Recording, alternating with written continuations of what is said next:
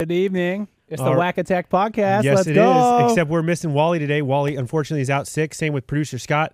Uh, but today with us, we have Dave. Dave. Come on, Yeah. Dave. Do you, do you not have a first name or do you not have a last name? Guerra. Dave Guerra. Dave Guerra, not Yep. McLovin. No. No? Mm-mm. Okay. Not just- from Hawaii. No. I'm really excited to have you on, Dave. Yeah. Um, hey, who are you? uh, I'm Alan Morty. This is Curtis Morty. Uh, we run the WAC Attack podcast, but we're missing the W. That's Wally. Very excited to have you on. Obviously, you run a a, a barbecue truck business. Uh, I've had your food; it's outstanding. Yeah, you catered my 30th birthday party. It was fantastic. And when I moved into our, our house with my wife, um, you know, you were you were the guy next door. And literally, like a couple months in, you tell me you're making a barbecue truck, and you tell me you're switching up everything in life. You got a wife, two kids, your sole source of income, uh, and it's January 2020. Two months later, COVID hits. Two months later, COVID hits. You Yeah. launch this food truck business. Here we are. It's January 2023. You're slaying it. Tell me, what made you get started running your food truck business? Honestly, it's opportunity, right? Uh, when an opportunity presents itself, you take it. So, little backstory on myself: I have been in the restaurant industry. This will be my 18th year. Uh, my first job was as a kid. I uh, used to be a busser at a barbecue restaurant called Barney's Hickory Pit in Brentwood, California. Oh, thank you. We got some Woodford. Cheers. Yeah. Cheers. Dry January over here. What? Yeah, Yeah. yeah. I think I see that with the Sober, four, uh, always tober. He's on it. So yeah, I mean, I uh, my first job was at a barbecue place called Barney's Hickory Pit in Brentwood, California, um, and my dad used to wake me up five thirty in the morning. He was very big on having a job. Um, even as a kid, he'd wake me up. He'd drive me there to be a what started as a busser, but what turned into be um, the barbecue prep guy. So I would take 30 racks of ribs and I would score the back of them. And this place used to smoke on brick smokers inside the kitchen. So it's just basically like maybe three foot high brick, eight foot long, four foot deep. And there was just a cover that you would lower down. And I used to score the ribs on the place and on, on, on I'd score the back of the ribs. And then from there, I'd go grab four dozen eggs and I'd scramble them, and then my morning would start brew coffee. And so I have always been in the restaurant industry forever. So um, I've always been the guy that's taken the opportunity when it presents itself. As in, uh, once I was a busser, no one really ever wants to stay at a busser. No disrespect to no. Uh, Hey, I serve To- tables. I know. you want to you want to get to the next you Yeah, want to get yeah. to the next spot and uh, I've always taken that so as as far as the food truck goes um, an opportunity presented itself to where my father-in-law um, owned an international business company and he had a sheet metal and machining business.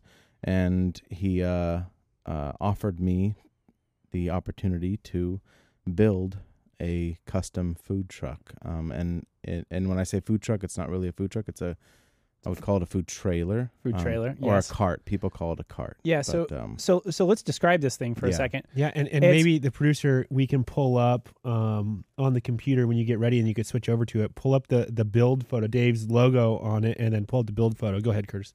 Yeah, so I've seen this thing in person, and when people think of food trucks, you think of like the Roach Coach that they modify and they make it work for their business. yeah. No, you have a full blown custom fabricated flatbed trailer that's got a smoker on one side, prep on the other. The thing's badass. Yeah. I mean, Yeah. if you're driving down the street with your truck mm-hmm. and your smoker behind it, anybody who is not a vegan is thinking, who is this guy? What is he doing? And why is he not at my house? Right. And he might smoke vegetables too. I do. I Right. have to always provide food for vegetarians and vegans. Yeah. Yeah. It's a, a menu option, but the the def definitely the trailer is one of a kind. Uh, you'll n- there's no trailer like it in the maybe So- the world. so I'd, let- I'd go on a I'd go on a limb and say in the world. So, so, but I so don't think there's anything like it. what made you recognize that the trailer was the way to go and not like a strip job roach coach or Mm-hmm. or a brick and mortar store or an industrial kitchen talk to us about that Yeah, so food trucks are very expensive. Um, also in California, I would there's a lot of people that have food trucks, all with diesel engine, and uh, California no more diesel, so they're stuck with two hundred thousand dollar food trucks, diesel engines. You can't have them anymore. They got to get rid of rid of them. They're selling them to Texas. They're selling them to Florida. You know, If they're not of a certain age, right? It's 2013 or later. yeah, Yeah, because they have to have the DEF systems in them. correct. Yep. So, I didn't have the capital to start a food truck of that magnitude, nor would I ever qualify for a loan of that much money.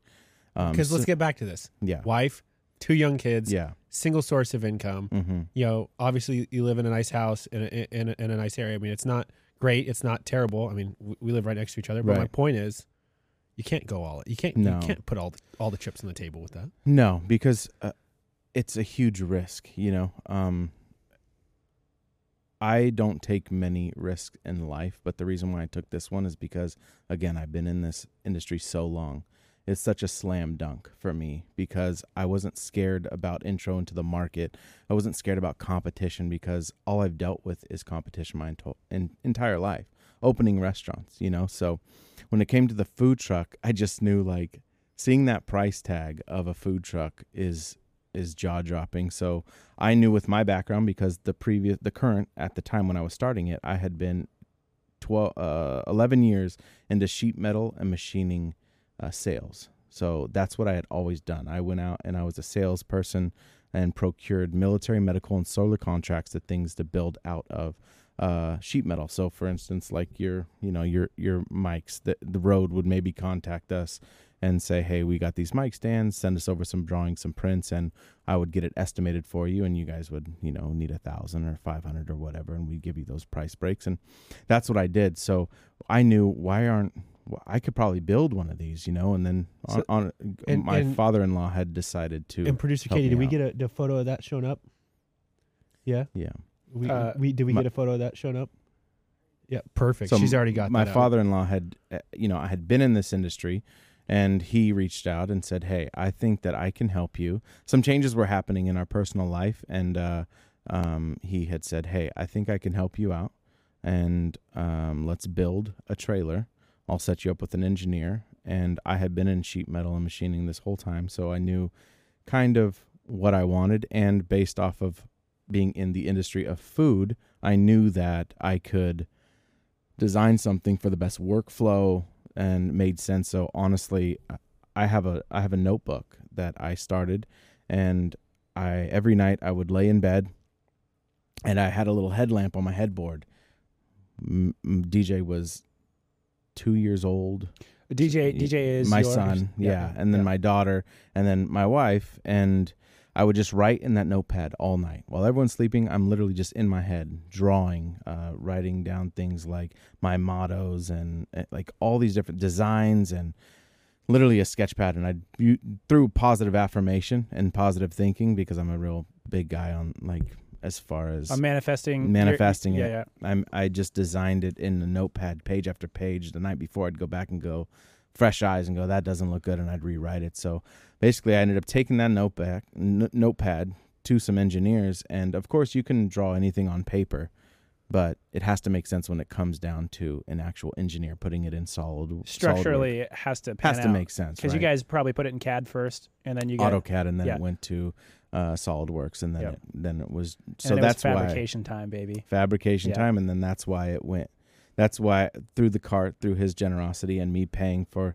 certain things and us working together came to this head of all right we can make this work and and, that was just the tip of the iceberg was okay i got the manufacturing of this dream trailer down and, and of course it started as one dollar amount and it ended at a tremendously higher number yeah. you know I, I- got something here. So this this is actually really great, right? Because your Yeah. hard work and perseverance, you were in the restaurant industry, so Mhm. you attained the knowledge there. yeah Then you were in manufacturing, Mhm. right? You attain the knowledge and the relationships there. yeah You put the two things that you are interested in together correct to build your business. Which, by the way, we haven't said the name yet, which is buckethead barbecue okay. Yeah. And where did the name Buckethead come from? Uh, Buckethead Barbecue came from a childhood nickname uh, that was given to me by my father and my mother. And uh, I'll give you the basic version of it is that when I was a kid, my whole life has been sports. Um, that came down from my father. My dad uh, played for the San Francisco Giants.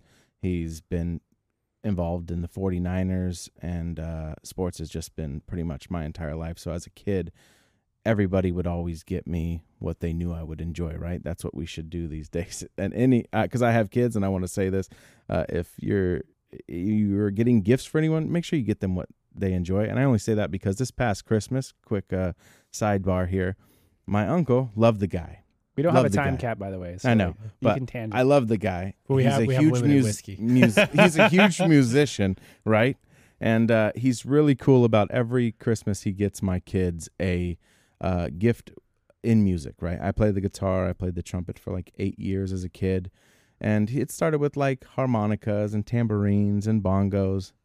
This guy dropped off a 12 piece. I'm surprised you haven't texted me Drum set? drum set for my six year old son, dude. I'm talking a full fledged drum set.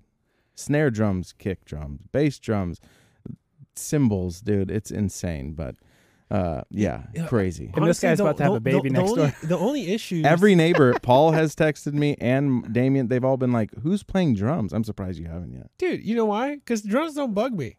You know, Dude, the, the, so the, only, the only thing, the only thing that was a was a little bit of a challenge was just the dogs shed when the floor wasn't screwed in and they just Oh, jump in there. Every That that was Yeah. the only that was the only Yeah. thing. Other than that, Yeah. I mean, I, yeah, Back to back to the name though. That's a side thing. So as as a kid, everyone would just get me sports stuff, wiffle balls, baseballs, footballs, anything like that. And my dad was in a band. Back to the music thing, and uh, he'd come home super late at night after uh, being in. Uh, we're from the Bay Area, but he'd play in a band. He'd come home late at night, and all my balls and bats and everything would be on the floor, and he'd slip and fall, and he'd wake up livid, right? And he's like, "Put all this stuff into a bucket." So all my baseballs, everything would go into a bucket. Well, instead of like keeping everything organized, I would just dump everything out of the bucket and put it on my head. so I would just, and I actually, you should have Bucket pictures head. of that, Yeah. um, Yeah. uh, of me riding around on a tricycle with a bucket on my head, playing sports with a bucket head and bucket on my head. And then my son, uh, he DJ again. He was born in, which album would that be in? Uh, that would be under, uh, behind the name. Yeah, but behind the name was Behind that the, the one you sent me today? Yeah, you'll see my dad uh, in like a Mickey Mouse T-shirt. I don't know, Yeah. super funny, super '80s, and Yeah, and uh, yeah. So you see me with the bucket on my head, and then fast forward to my son being born. Um, congratulations, by the way, you're you're actually due Today. today. yeah. Uh, That's my wife behind the desk. Yeah, congratulations. Thank you. And uh, I got to meet your Yes. newborn, to, Yeah. newborn-ish to me, right? She's under a year. Yeah. Yeah. You got to meet her Saturday. Yeah, Saturday at the gym. But Mm-hmm. uh, yeah, so my son, anyways, uh, to wrap up the name, uh, he had a super f- rough first year of being born. He wouldn't sleep longer than 45 minutes.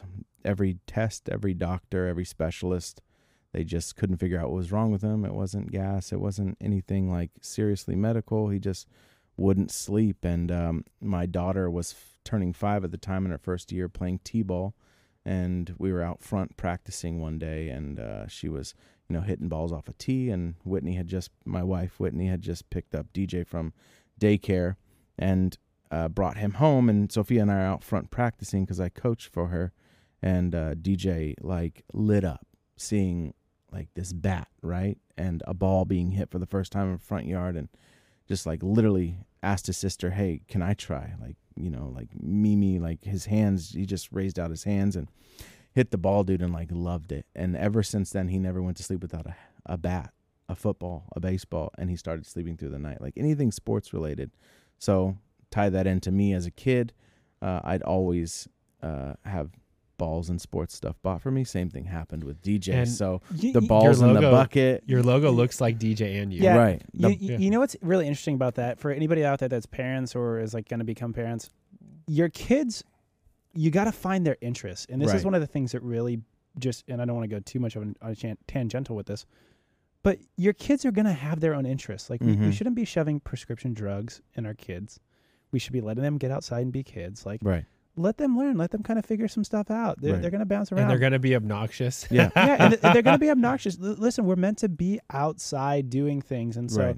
So speaking Yeah. of being outside and doing things, I don't want to go too yeah, yeah, tangential. Yeah, We'll you back. run a barbecue truck. You're Yeah. not inside of the. No. You're not inside of the roach coach, right? Or- Correct. Or, the or the food truck. yes so the design And is exterior Yes, the Correct. design is exterior. So Mm-hmm. you're getting started, right? This thing is gone over budget because every good business, you know, getting started is a little bit over budget when you want to fine tune it. right You've got the brand that means something to you. mm-hmm. You have thought about this at night, writing things down. You're obsessing about it. So this is just the first two or three months getting started. Boom, COVID hits. correct what do you do? COVID hits, and what did you do? Um, honestly, our opening weekend was the first weekend of Gavin Newsom's mask mandate. So if you can think back to that, um, May, March 12th? March, March 9th, March, March. 6th. Was it, was it March 16th? March yeah, anyway, 20, started March 20. 2020. Yeah, that was the very first weekend, my opening weekend. So we held my opening weekend for Buckethead Barbecue at the same shop that I built it, my father-in-law's business in Roseville, and we had I think 150 minimum in a parking lot, and we had no idea what to expect, right? Because when it first came out, came out, it was as long as you're in family groups and you stay six feet away from anyone that's not within your family. Yeah. So we had like circles drawn on the blacktop. Um, like we had hash marks. This to is before all the rules came out. everything. Yeah. Our opening day, we had 15 tables out there, cornhole boards, people playing tournaments. There were people literally stopping on the street, and and I don't want to get too political because I don't know which, you know, uh, who listens, but Right. there was people literally stopping on the street, going over three lanes, coming in, screaming at people because of COVID. Like, they who are they? Where's their mask? Where's your mask? And then who's in charge here? And then I'd go over there, and we're slammed, dude. There's so many people at this opening day because it's not only just family and friends; it's also other people. And they would say, "Who's in charge right now? Who's in charge?" And I would, and they'd be like, "I know they're not together. Why aren't they wearing masks?" And and when we got done with that day, it wasn't like, "Wow, that was awesome. This is great." It was, "How are we going to navigate through COVID?" And that was our first eye-opening experience. And we couldn't do much after the opening day, other than like everyone else, just either keep going or sit back and and so, pause. So food is nonpartisan, right? Everybody's got to eat, and that's the Correct. that's the funny part about all of this. So you, you're gonna get the fear mongers, and the worst part is when people are hungry, they're also assholes. So Yeah, so They're talk, probably smelling your really good barbecue. right. They're probably hungry and they're pissed off because and- they're afraid and scared. and this is also two weeks into COVID when a lot of people realize that holy shit, I didn't actually put in the work in my own household. I really don't like what's going on in my Yeah. life. I don't My like kids who are- I'm with. My kids are crazy. I don't like who I'm with. Dude, it was just the the, the nuclear bomb of divorces. Yeah. So Mhm. you know, you, you had some of that rage, and then you just had people who were like, "Stop the spread." I mean, fast forward for where we're at now. There's a lot of things we've learned, and I don't want to really dive too We far. don't, into and we COVID. don't we don't need to. Yeah, Yeah. it's So- just to I, I not to get too far off COVID. The reason why I survived during that time was because breweries and wineries, because the phone somewhere. That's okay. Sorry. Keep going. Uh, breweries and wineries realized, and the state realized that I guess COVID doesn't spread through food when you're drinking a beer. Uh, so I capitalized on that, and you couldn't go to a brewery or winery without ordering food before you got alcohol because if you got food and then drank, you wouldn't get COVID, I guess. And that's me being sarcastic. But me and every other food truck, That's hilarious. food truck, we, we capitalized on Well- that. So you couldn't go without getting food. And a lot of breweries don't have kitchens. And this Correct. is not just a California thing. Correct. This is a lot of different places. Right. And that's also the reason why a lot of breweries allow you to bring dogs because they don't actually serve food, but they have Correct. outside food coming. Absolutely. So that's really wonderful. So talk about, you know, So you, you have to go and you have to network. So you find this out, right? Right. It gets, it gets he's to the got a, he's got a plug in the back of Yeah. my head. So take over. How do you network and you go you go find this? Because right now you, you've gotten kicked, you know, in the in, in the crotch Right. with finances. Right. You've got kicked in the crotch with COVID. Now Mhm. you're you're trying to figure out how do I survive? I got everything on the table. Yeah. Go. The only way you can really navigate any marketplace that you enter is by knowledge, right? There's nothing I've ever done in my life that I didn't already know what, who, how, and what my outcome is going to be. Like a quick little story is as far as like hunting. I taught myself how to hunt, right? I studied every YouTube video that there is. I joined chat rooms and I learned everything on my own. Same thing with food, right? There was this guy that was going out of business, and uh, I don't want to say his name, but he's a barbecue food truck, and he was going out of business. And I reached out to him because I wanted to know before I built my trailer what he was going to do with it. Because I was thinking, this one's already set up. Why wouldn't I just buy it, right? He said he was retiring, him and his wife were getting old, blah, blah, blah. What I did was I went to his Facebook, I went to any social media he had, and I found out every single place he had ever been. That was my introduction. And when I called him to talk to him about it, I already kind of knew what I wanted to ask him. And uh, I don't I'd say all this not to say I was being being deceitful or anything, but it was basically capitalizing on on another opportunity, right? Was like, how did you go here? Which place was good? Which place was bad? Could you get me in contact? And it was networking. You That's- you, you were being you were being Yeah. very ethically tactical. So, Always. So for somebody Right. for anybody out there that would be thinking about starting a business, that's Yes. one very important thing. knowing is- your market. Yeah, you all I could you, say. you have to really get in and think of all these other ways and don't just be the entrepreneur. Think about, hey, if I was somebody that was doing marketing related activities, or hey, if, Mhm. if I'm responsible for revenue and operations, or hey, if I'm responsible for outreach, or or um, basically building relationships with people. There's a variety of ways you can do this, right? Right. It's not just like the the realm we're in, where I can go to to LinkedIn and I can go ahead and uh, put my ICP in there for my ideal customer profile and find a bunch of people that meet Right. this thing and then outreach to them. You basically Mhm. did that on, on a much more localized level. Exactly. And you did it in a way where you found somebody who wasn't going out of business by Because they suck at business. pieces Correct. Yeah, yeah. They were lit- they were retiring. Yeah. And so you leveraged Mm-hmm. that Smart information Yeah. to go figure out where to go. I love that tactic for getting into a market because a you're not taking it anything off of anybody else's plate because inherently when you enter in a marketplace, especially one that already has competitors, you're either taking food off of somebody's plate or you're you're helping to grow the overall marketplace. Sometimes it's one not the other. So I love that strategy Yeah. of go find somebody who's retiring, Mm-hmm. go talk to them, see about what they would do differently, see about, you know, how did they start their business? How were they able to be successful for so long? You know, and start as your first strategy as what they did. You, you have to because again we go back to dad, two kids, married, wife in nursing school, solo income. I had to make sure that this wasn't an absolute risk, right? Because I did leverage this new business with working full time, right? I did have a full time So job. you, I've, yeah, I've, you I've. I've worked two jobs my entire life, and I don't say that to to to brag or because it's not a brag. Uh, working two jobs has put me in the hospital. It's put me in a lot of bad situations, but I've always done whatever it's taken to get the job done. I've never been a pity me, poor me. I'm miserable. Let me sit back. Let me collect a check. I've always went out and got it. I have worked uh, so many jobs to just get a couple hundred extra bucks because my family needed it. And so when it came down to this business, I had to be tactical. I had to be smart because I literally had my entire life on the line, right? I'm putting money into something that I don't even know the resale value until I know what my Mhm. income and my revenue or Mhm. my what I'm generating. that's So You, know, I had to go and go to somebody and be like and look at it, you know, and, So- and figure out what to do and what not to do. our mentor that helped us start our business, which is really important. I mean, you kind of got like a, a very um, small period of time with a mentor by asking somebody who's going in retirement. He told us that money equals sleep. And so let's talk about that for a second. When you are starting your business, right, there's a lot of anxiety and a variety of other things, and you're constantly thinking about what could go wrong because that's what good entrepreneurs do. Right.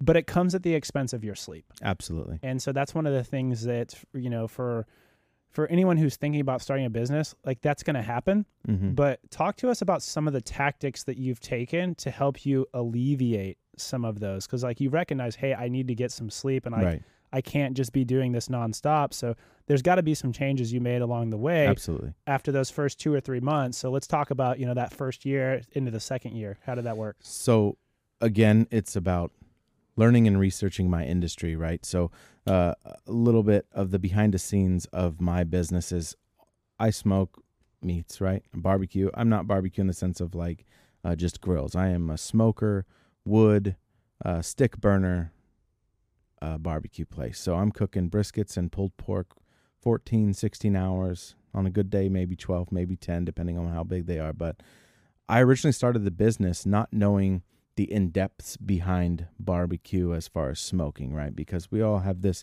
smoking. Uh, a lot of people have pellet grills and whatnot, and they smoke stuff all all night long. I was doing the same thing, getting zero sleep, right? Um, and it was literally killing me. Curtis's gurgle. Curtis's gurgle came through. I It have was- no idea yeah. where that Hey. came from. Hey, it's Yeah. all good. Uh, but it was literally it was so taxing on me because it just the bucket had just started with me, myself, um, my wife, and friends. I didn't have really anybody. Dude, people, uh, and, and I don't think I don't think they grasp this. No, Your friends contributed for free, for free for free, dude. to help get Yeah. stuff off the ground. I remember, you know, Mhm. talking about it, and I'm just sitting here, and I'm like, man, Dave, if Yeah. you need anything, like, you know, let us let us know if there's anything you know around the you. place. You, Yeah. And- you, and- and you have I- good people in your life. Yeah. And, Yeah. and that that's just a, a statement to anybody who's looking to start a business. Like you, you have to have a support, system Support to some degree. It is very, very hard to do it by yourself Yeah. because when you're trapped in one mind, you have these implicit biases that you don't even exist that are controlling you, and that's why Mhm. you need multiple people. And if you are one person out there and you don't have help or you don't have a support system, Tap into this podcast. tap into this podcast. You can always reach out to us, contact at whackattack.com. We Mhm. can help walk you through. We can help talk through some of the challenges you have, but I'd also encourage you to not do a in-person physical business like Dave has done.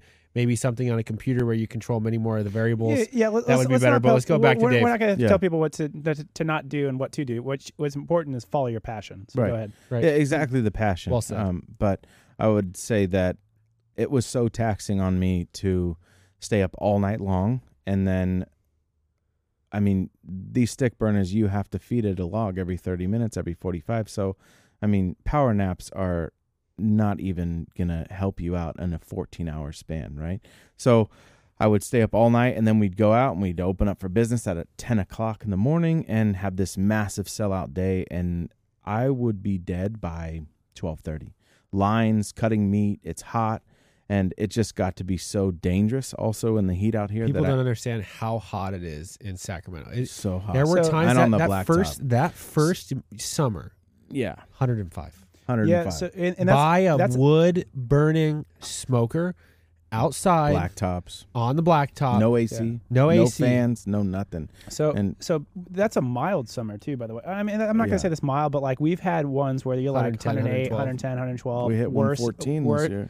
I've seen it 114 twice now. Yeah. 2007 and and 2022. So what I did was again to circle it off is to network, right? There has to be a way that these big barbecue places that we watch, the Aaron Franklin's, the uh, Brett's Backyard Barbecue, the Terry's Black Bar- Barbecue, like all these big guys, like how are they doing it? Obviously, they have a massive staff, right? There's people that get there at work at 7 p.m. and have it go all night. There's, you know, there's things that I didn't learn until I had to network. So what I did, and uh, this will be uh, first time letting people know. Um, I And you don't have to, by the way. Yeah, We can we can we can skate around this. I'll just say that there's a pit master for a very well known barbecue place in Texas. And I reached out to him through social media, uh, shared with him what I was doing, my business, my photos, and said, I need help. I'm a dad. I started this business. Uh, I have a wife and kids I'm supporting, and I just need to know how are you guys doing it? Because there's got to be stuff you guys aren't telling the public, right? Because as a one man band, how can you possibly do it? And basically, what he did is he let me know the secrets of what to do. And basically, it is is cooking the meat, and the rest period is a lot longer than what most people do in the four hours putting it in an ice chest. And I ended up buying a commercial warmer, um, very expensive Henny Penny commercial warmer, is about eight thousand dollars, and I learned that you can hold food for an infinite amount of time uh, which I already knew as somebody coming from managing restaurants. And uh, you can hold it longer than that four and six hours as long as the meat stays above the temperature danger zone. Right. Um, which for anyone in the restaurant industry, it's Shout out Surf 41 to 140. So as long as it's above that, you can hold it. So I was able to find sleep. I mean, when I started, dude, I was sleeping in a trailer that one of my friends was helping me for free right outside my smoker. Like literally I was smoker was in a shop and I was sleeping in a trailer away from my family like months at a time and was like this Wife's in cannot nursing school, Yeah. away from your family. Yeah. And you have Dude, two I would And I come have two home. kids. I would come home Thursday nights, Yeah. and if I saw your trash can there, I would go put the trash can out because I thought to myself, Yeah. dude, date, he's either not home, or if he is home, Yeah. Uh, I would hope he's sleeping or whatever else. That's the last thing you want to forget about is Yeah. oh shit, the trash cans. trash, especially know, running a food not full. business. Yeah. So and, it's, and it's like, dude, you're you were up at uh, I would say on average twenty hours a day. easily. And, and keep in mind, people don't understand two jobs. That was just one job. You were still working the other I job. did. And what I know about human performance that is god. we were just talking awful. about the whoop. god. we were just awful. talking about it all. Yeah. Okay, so so So I we'll find sleep. on track. Yeah. I find sleep because I learned this, right? There's little secrets to the barbecue that I that I had to fine tune and figure out my times. So I purchased this commercial warmer. I figure out the barbecue end of it, and now I'm getting home midnight.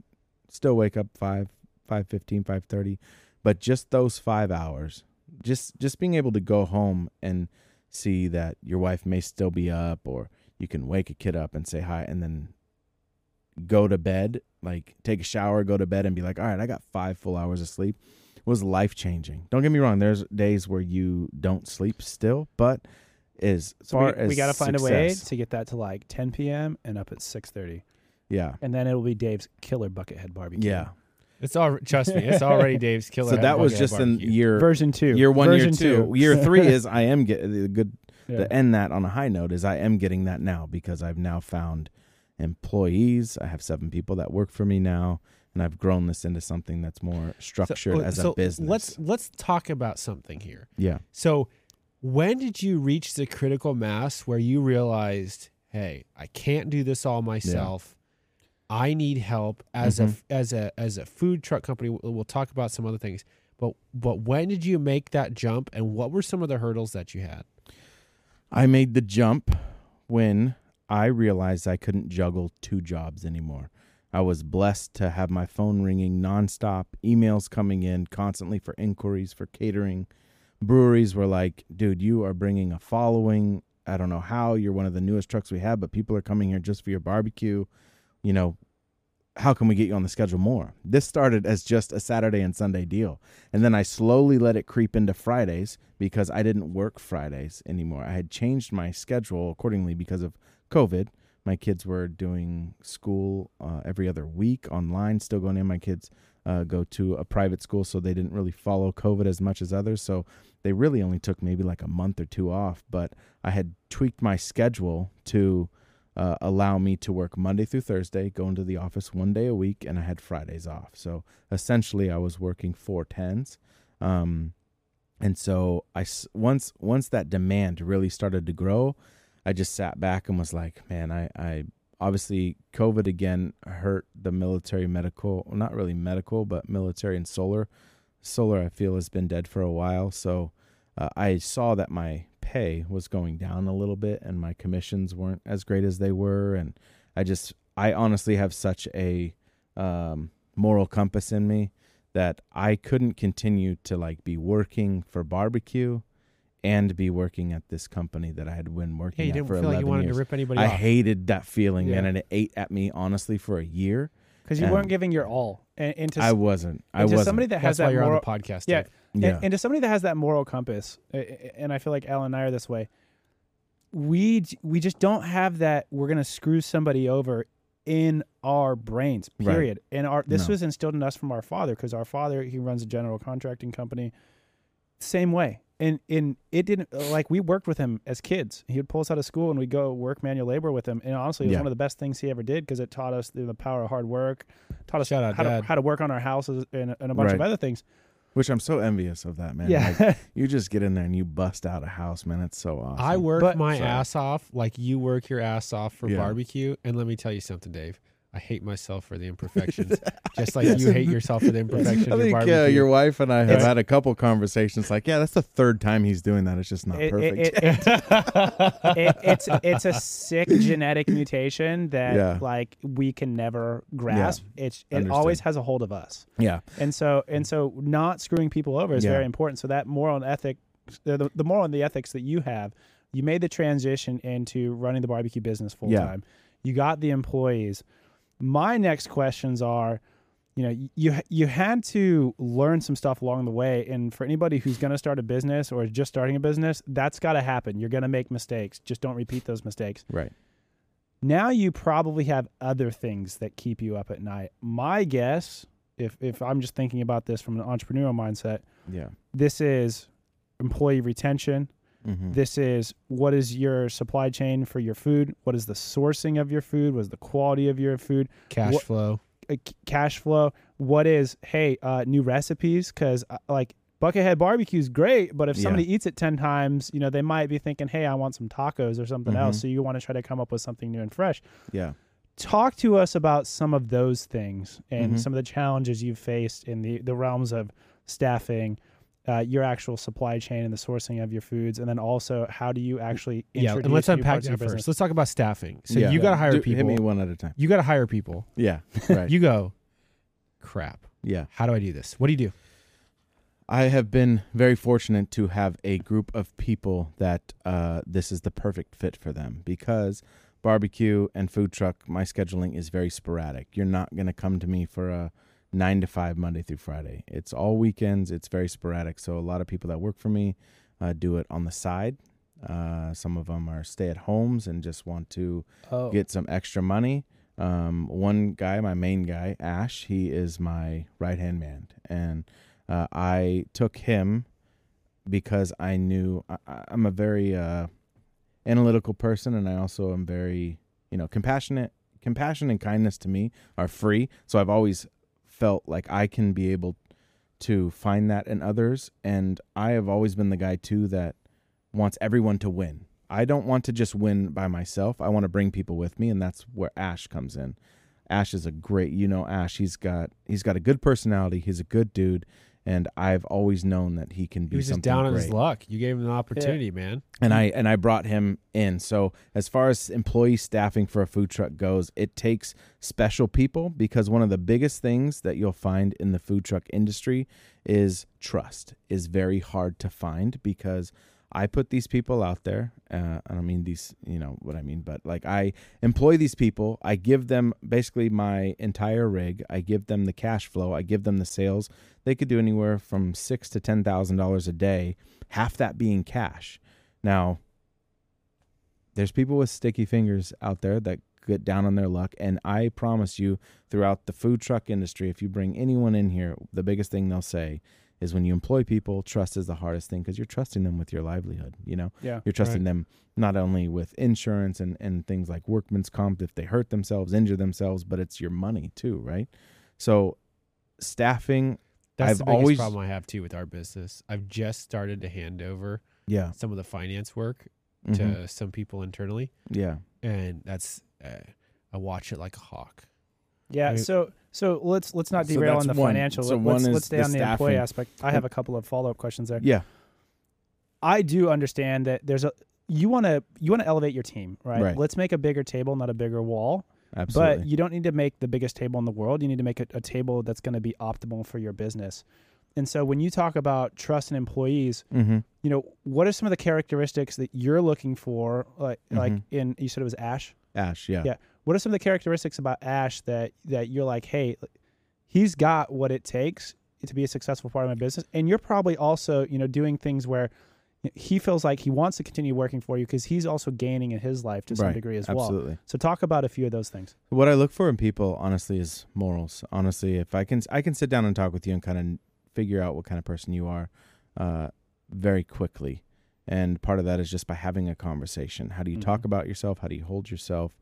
Um, do you talk a lot about yourself and not like ask questions back? You know. And Ash, Ash has always been the guy. I've known him ten years now. I've never seen him do anything wrong to anyone else. He's always the guy that will help you no matter what you need. I think that guy's helped 50 people move probably. And moving someone is the toughest thing because I'm not going to do that for beer and pizza, right? Yeah. Like this guy will do it no matter what. He will drop anything for anyone. I've been in a couple situations where I was working and something was happening at my home and I needed him to get there and he's always done it. So I've always known that Ash is just he's not going to go out of his way to screw anyone over. Um, and that's what I look for in people. And I look for eye contact, handshakes. I mean, my dad has always said that you know, without a handshake and looking someone in the eye, you can never really trust them. You no, know? you can't. No. And, and I and I definitely that's a hard thing about us for our business because it is digital. yeah. So we've had to come up with digitalized tactics to do those things. Fortunately, COVID normalized having your webcam on, which was great, by the way. But not I- to I our was business. Was going to ask that too Yeah. because I know you guys are very digital.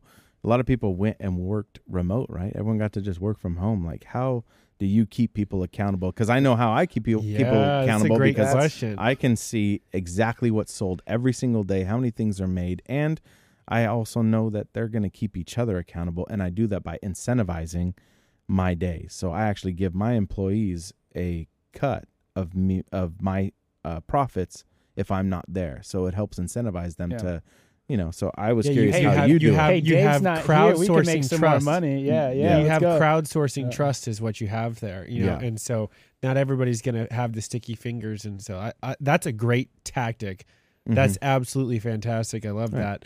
You know, it- when you when you talk about what we do as an organization, we've always been virtual first. Like you came Mm-hmm. here, you took a look at the office, I gave you a little bit of backstory, like, hey, you know, we are growing business. Some Yeah. guys were like, hey, can we sublease some space out from you? Boom. Fast forward to eight years later, they pretty much have their entire business here, and our business has been all online. We thought we were going to scale in person. No. So like 2015, We bought like 20 desks. yeah, We got a bunch we, of we stuff. had it all. Yeah. Uh, and then it went virtual. But you said, how do we handle accountability? For us, it is project management. We are freakishly organized. If you are having a remote business, Mhm. you have to be freakishly organized. Things Yeah. have to be process driven and automated. You have to have accountability uh, platforms or project management tools. We call them information radiators that everybody knows, sees, understands, and keeps up to date. And that's your single source of truth. If somebody's not pulling their weight, I, I by hand, Dave. Mhm. We go and review everybody's invoices, everybody's pay, everybody's time logs, and I make sure they're not fudging hours. I make sure they're logging things correctly. I I'm literally paying attention to everything because that is the biggest challenge and our biggest is how do you incentivize productivity Yeah. and how do you incentivize and hold people accountable? For those of you who don't know, we Yep. run a consulting firm A, tech- a online. technical consulting firm. We yes. specialize in uh, uh, helping organizations uh, have quality data for their business so they can uh, leverage new technologies like AI and machine learning. So that's across analytics platforms implementation. Uh, that's across uh, website and uh, CRM development architecture implementation. It, it's it's analytics is is the data. Then we Mhm. have uh, marketing in a variety of different flavors, which could help generate the data. We a have lot of paid develop, advertising. we have uh, development, which is really the con- the excuse me the connective tissue that's really ingesting and making sense of the data and putting it in the right places, et cetera, and a variety of other things. And Right. software runs everything online. Mhm. And then we have our, our cloud side as well. Uh, and the cloud is what supports the software and keeps the software up and running. So Right. we have this full fledged business to really help entrepreneurs make money online. That can be a variety of things. We work in we work in a bunch of different industries. We work with a bunch of different size organizations. But the the the things that it really comes down to is we look for some of the same things that people you look for. We just have to look for it digitally. Mhm. Okay, we, we test knowledge and skill sets. We have an understanding of it. Soft skills are an absolute must because they're talking with us, they're talking with clients. They're they're working on behalf of the company, but Right. we're not we're not there on their meetings, right? Just kind of like you're not there sometimes. So we assess all of these things and we put them all together and we say, okay, um, this person is qualified to work at the organization. Uh, most of the people that work at our organization are actually older than we are, which is a Mhm. really interesting thing that, you know, we didn't guess this at the beginning of starting our business. That's just the way it happened to work. Yeah. And that's because life experience, soft skills, actual physical, uh, I'm sorry. And on- we've on- had to come up- experience. We've had to come up with questions that Mhm. validate the things you can do in person, the gut instinct, the you know the gut take you have, and you know somebody you shake their hand, right. you okay, you know I got a good feeling about this person. We've had to ask open ended questions, and I'll ask one of them right now. Then we'll get back to the food truck business. Mhm. And so I'm gonna I'm gonna ask this question, and then I'm gonna tell you how we interpret it and how we, how we analyze it. Okay, Mhm. so you pull Don't up tell to, me to make a sandwich. You, yeah. No, no. That's the biggest one. How do you make a sandwich? Oh no, no. Okay, so you pull up to a bus stop. Yeah. Two seater car. Mhm. Only two people can fit in this car, no matter what. You look over at the bus stop. There's three people. The love of your life, Mhm. your best friend you haven't seen in ten years. Maybe we'll call it Ash, and an elderly person who needs to go to the hospital. What do you do? Uh, s- is, uh, side note: If the elderly person doesn't go to the hospital, they're going to die. Now go answer. Stipulations. Yeah. I would grab the elderly person and on the ride to the hospital, I would ask them how their life was and what you would do different. Maybe about friendships or about marriage. because I think my love of my life and my best friend will be okay, and maybe this person's going to give me the knowledge. Always networking, right? Go back to networking, and they would give me the answers to maybe make my life better as they go to the hospital and die. See, this is what we look for. You're logical. Mm-hmm. You trust your gut, and You didn't overthink you it. didn't overthink it. You're going to look at the variables. You pick the one that's most important. If I'm hiring for a job that's a very technical, very logical job, that's the response I want to see. Yes. If I'm hiring for a job that is a little bit more creative, that is not the response I want to see. So uh, the the abstractness of the creative side is those people are like, well, you know, my best friend's my best friend. Uh, They're still going to be my best friend tomorrow, so that's not going to be a problem. I'm going to let them drive the car, take the old lady uh, with them, and I'm going to go hang out with the love of my life.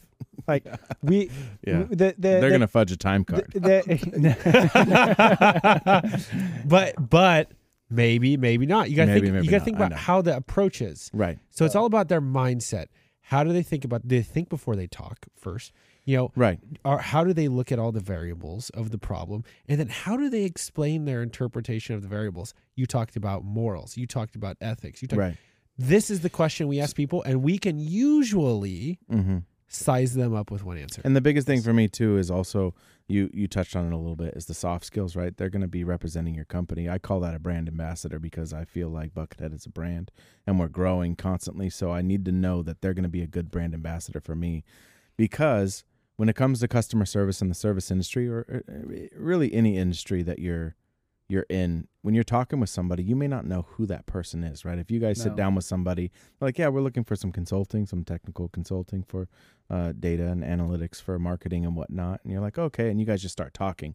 You could be talking to jake that just has an idea that's starting a business or you could be talking to elon musk's rep or something and that's what i look for because you never know who you're talking to that day. Same thing with ash same thing with anyone that works with me. They may not know who's ordering food. I want them to treat the same person. I want them to treat the person that's ordering from them or has an issue or needs to talk to them about something with the same respect and decorum that they would as their grandma that's dying in the back row. You know what I mean? Like that's what I'm saying. I want them to treat everyone the same. I don't and that's what I look for because you never know on a daily basis on who you're helping.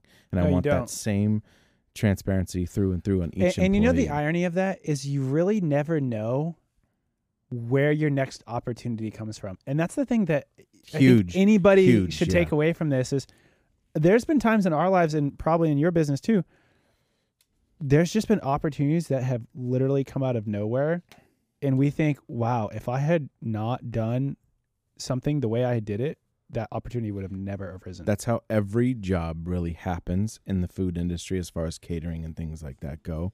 Is it's either by referral or doing something right one time. And do you know how many people I had ask me for your number and your information after doing our 30th birthday party, literally right out in front of our house? Yeah, I believe I delivered food to um, a couple. Whoever drove by Yeah. one time at your your guys' joint birthday party, but a big. I, a- I'm real pissed off we just didn't shut off the street and like have a legit have, Yeah. a, have a Buckethead block. I will say opportunity presents itself in crazy ways because here's a here's a quick story. Um, every Fourth of July, you were invited last year, um, but every Fourth of July we go to Camp Richardson, and we rent like I I think I booked this year 17 sites, and then I fill them. Ash is involved in this if, story. If you don't know where Camp Richardson is, Yeah, it's it's Lake Tahoe, Tahoe. Lake Yeah. Tahoe, Yeah, Yeah, California. Lake Tahoe, Northern California. it's one of the best. Uh, It's on the California Nevada yeah, border. it's- It's, it's a- pretty. It's pretty sweet. It is. Yeah. And we get 17 sites, family, friends, and we just go up and camp. And we're at Camp Richardson. We're at the um the bar over there. What's Beacon? Beacon Bar Mhm. and Yep. Grill. Mhm. Known for rum runners. A little mixed drink with a floater of rum. Yeah, it's pretty good. It's like a daiquiri type drink. Anyways, we're at their beach and Ash is up at the uh, bar area. Old couple uh, is sitting there having a drink, watching, I believe, the sunset. Ash is playing cornhole right in front of where you're sitting. Uh, there's like a deck, and there's the couple sitting there drinking and eating, and Ash is playing cornhole right in front of them. And Ash goes and goes, hey, you know, starts conversation. Ash Ash will talk to anyone, like literally anyone he'll talk to, and uh, that's also why I have him on my team. But he goes and he talks to them, uh, chopping it up a bit, and they go, yeah, I, I run a national shooting organization. This was two years ago, two years ago, And Ash goes, "Oh, that's awesome! Yeah, we're I, my buddy's here, Buckethead Barbecue, and you know, just chopping it up." And basically, the guy goes, "Yeah, I would love your information. You know, we we run a few shooting competitions. You know, so fast forward two years, because that was two years ago. That was maybe 2020, 2021. Yeah. Uh, the guy hit me up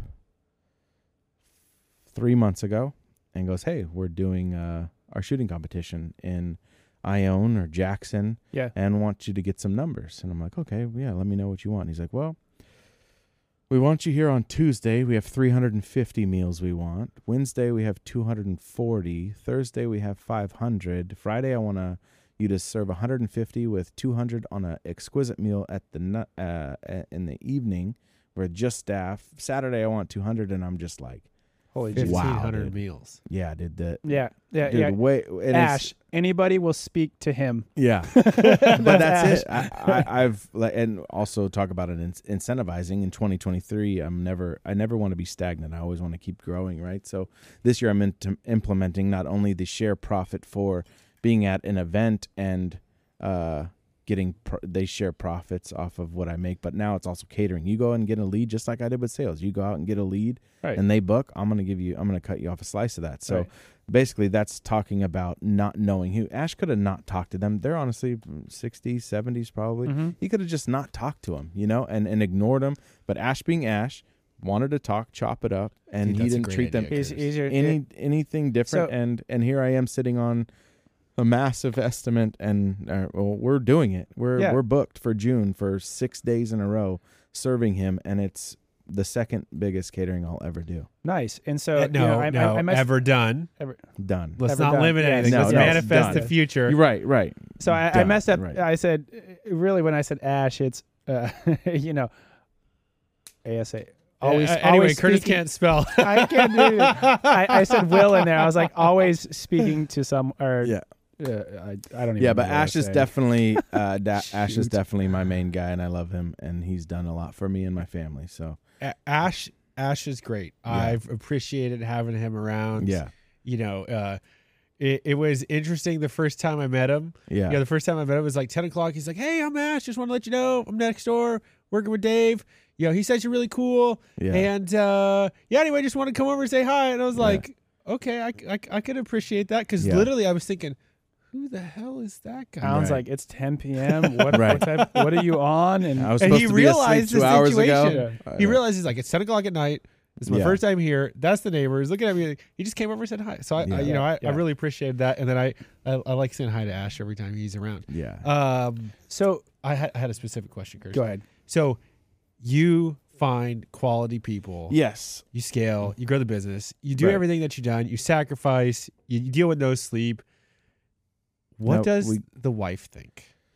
How have you dealt with the Mhm. family dynamic with this? Because we haven't even talked about yeah, the master of conversation, negotiation, or compromise that you have to be doing Uh, this. okay, so this is the end of the rabbit hole. We're going to trickle back up after this question to then Okay. talk about the sourcing and everything Yeah. else. Yeah. And, and, we'll, and we'll talk about that as well. yeah.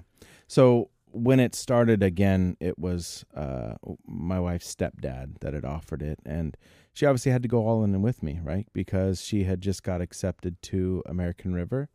Um, For those of you who don't know, that's a junior college in Northern California, for nursing. specializing in nursing. Yep, and uh, so she was a huge part in in getting this started with me. Uh, she has always done uh, marketing and advertising. So as far as the website goes, she creates websites. She's always done it. So she created my website. She did all the coding, which I know you guys do because I did see a video on that.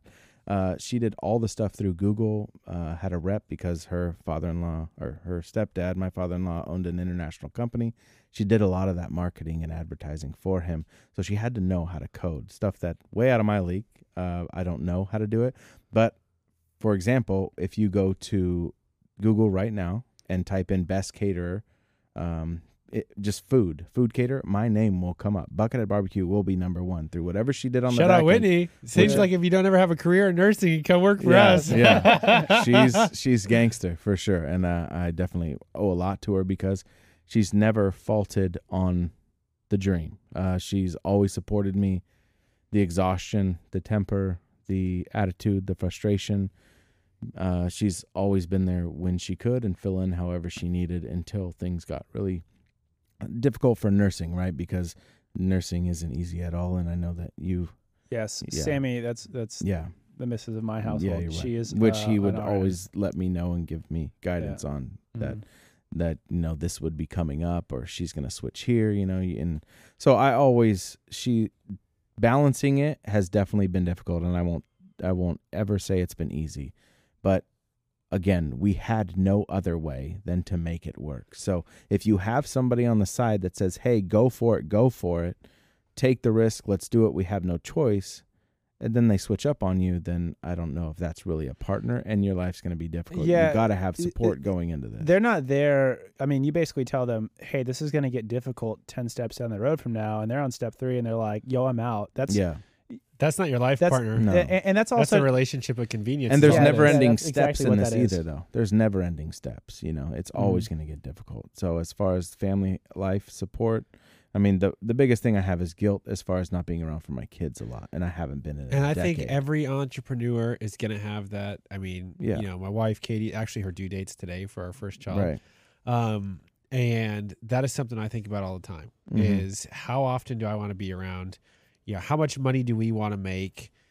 Uh, when do we hire people to make our lives easier and not make the pay be much larger for us? Because, you know, how much more money is actually worth it? Like eh, the incremental dollar that you get above a certain amount right like what is the actual value of that I, I like to always say it like this a billionaire Mhm. spends a million dollars on something that does not change their life you give somebody who doesn't have anything $10000 it changes their life right you know so that's the philosophy that i think Mhm. is really important to consider here so you know uh, let's uh, take a step back and but i think you, you nailed on something great you've got to have somebody solid in your corner you got to Yeah. be on the same page a I solid call it- i call Solid it team. or die everything's team. when we started this podcast i texted everybody involved and i said so are you going to be ride or die with this thing yeah and everyone said yes hmm and so we started this podcast, and Yeah. that was, that was exactly why because I can appreciate that. Katie's ride or die, Scott's ride or die, Curtis's ride or die, Wally's ride or die. You know, and and that's the crew that we and, and also Yeah. Alex too. We, we Um, and, and we've been ride or dies. Wally Allen and I, the WAC Attack podcast, we've Yeah. known each other since we are four years old. hmm And Wally Allen and I are very different people. And so and for we've us, wanted to rip each other's f- heads off. right You know, Bleep.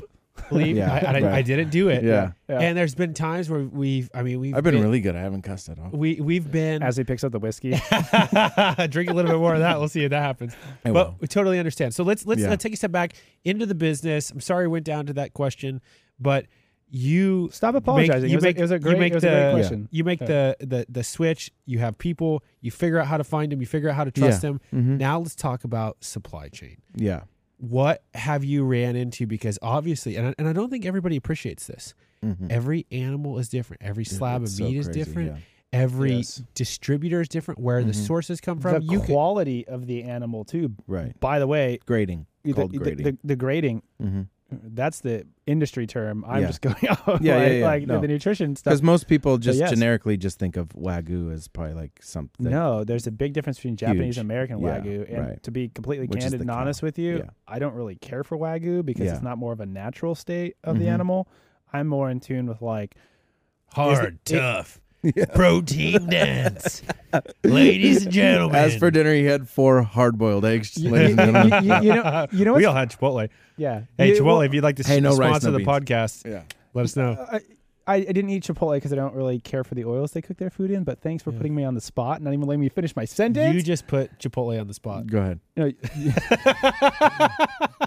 Go ahead with the grading yeah. So or the the quality. the, you mean. the Yeah. quality really sourcing. the, the the sourcing Yeah. of your food is important, and this is one of the biggest things that I take away is like everybody goes to the grocery store and they just see what's on the shelves. Right. Nobody actually understands how that thing got from being in the dirt, or in the case of, of an animal Walking growing on the dirt. or walking in the dirt, to Yeah. being on the shelf, and that's a really Right. important thing, especially here in America, because there's been a lot of issues with things like Monsanto as a company, Yeah. Dude, not to mention the Roundup fucking everywhere, which is food glyphosate.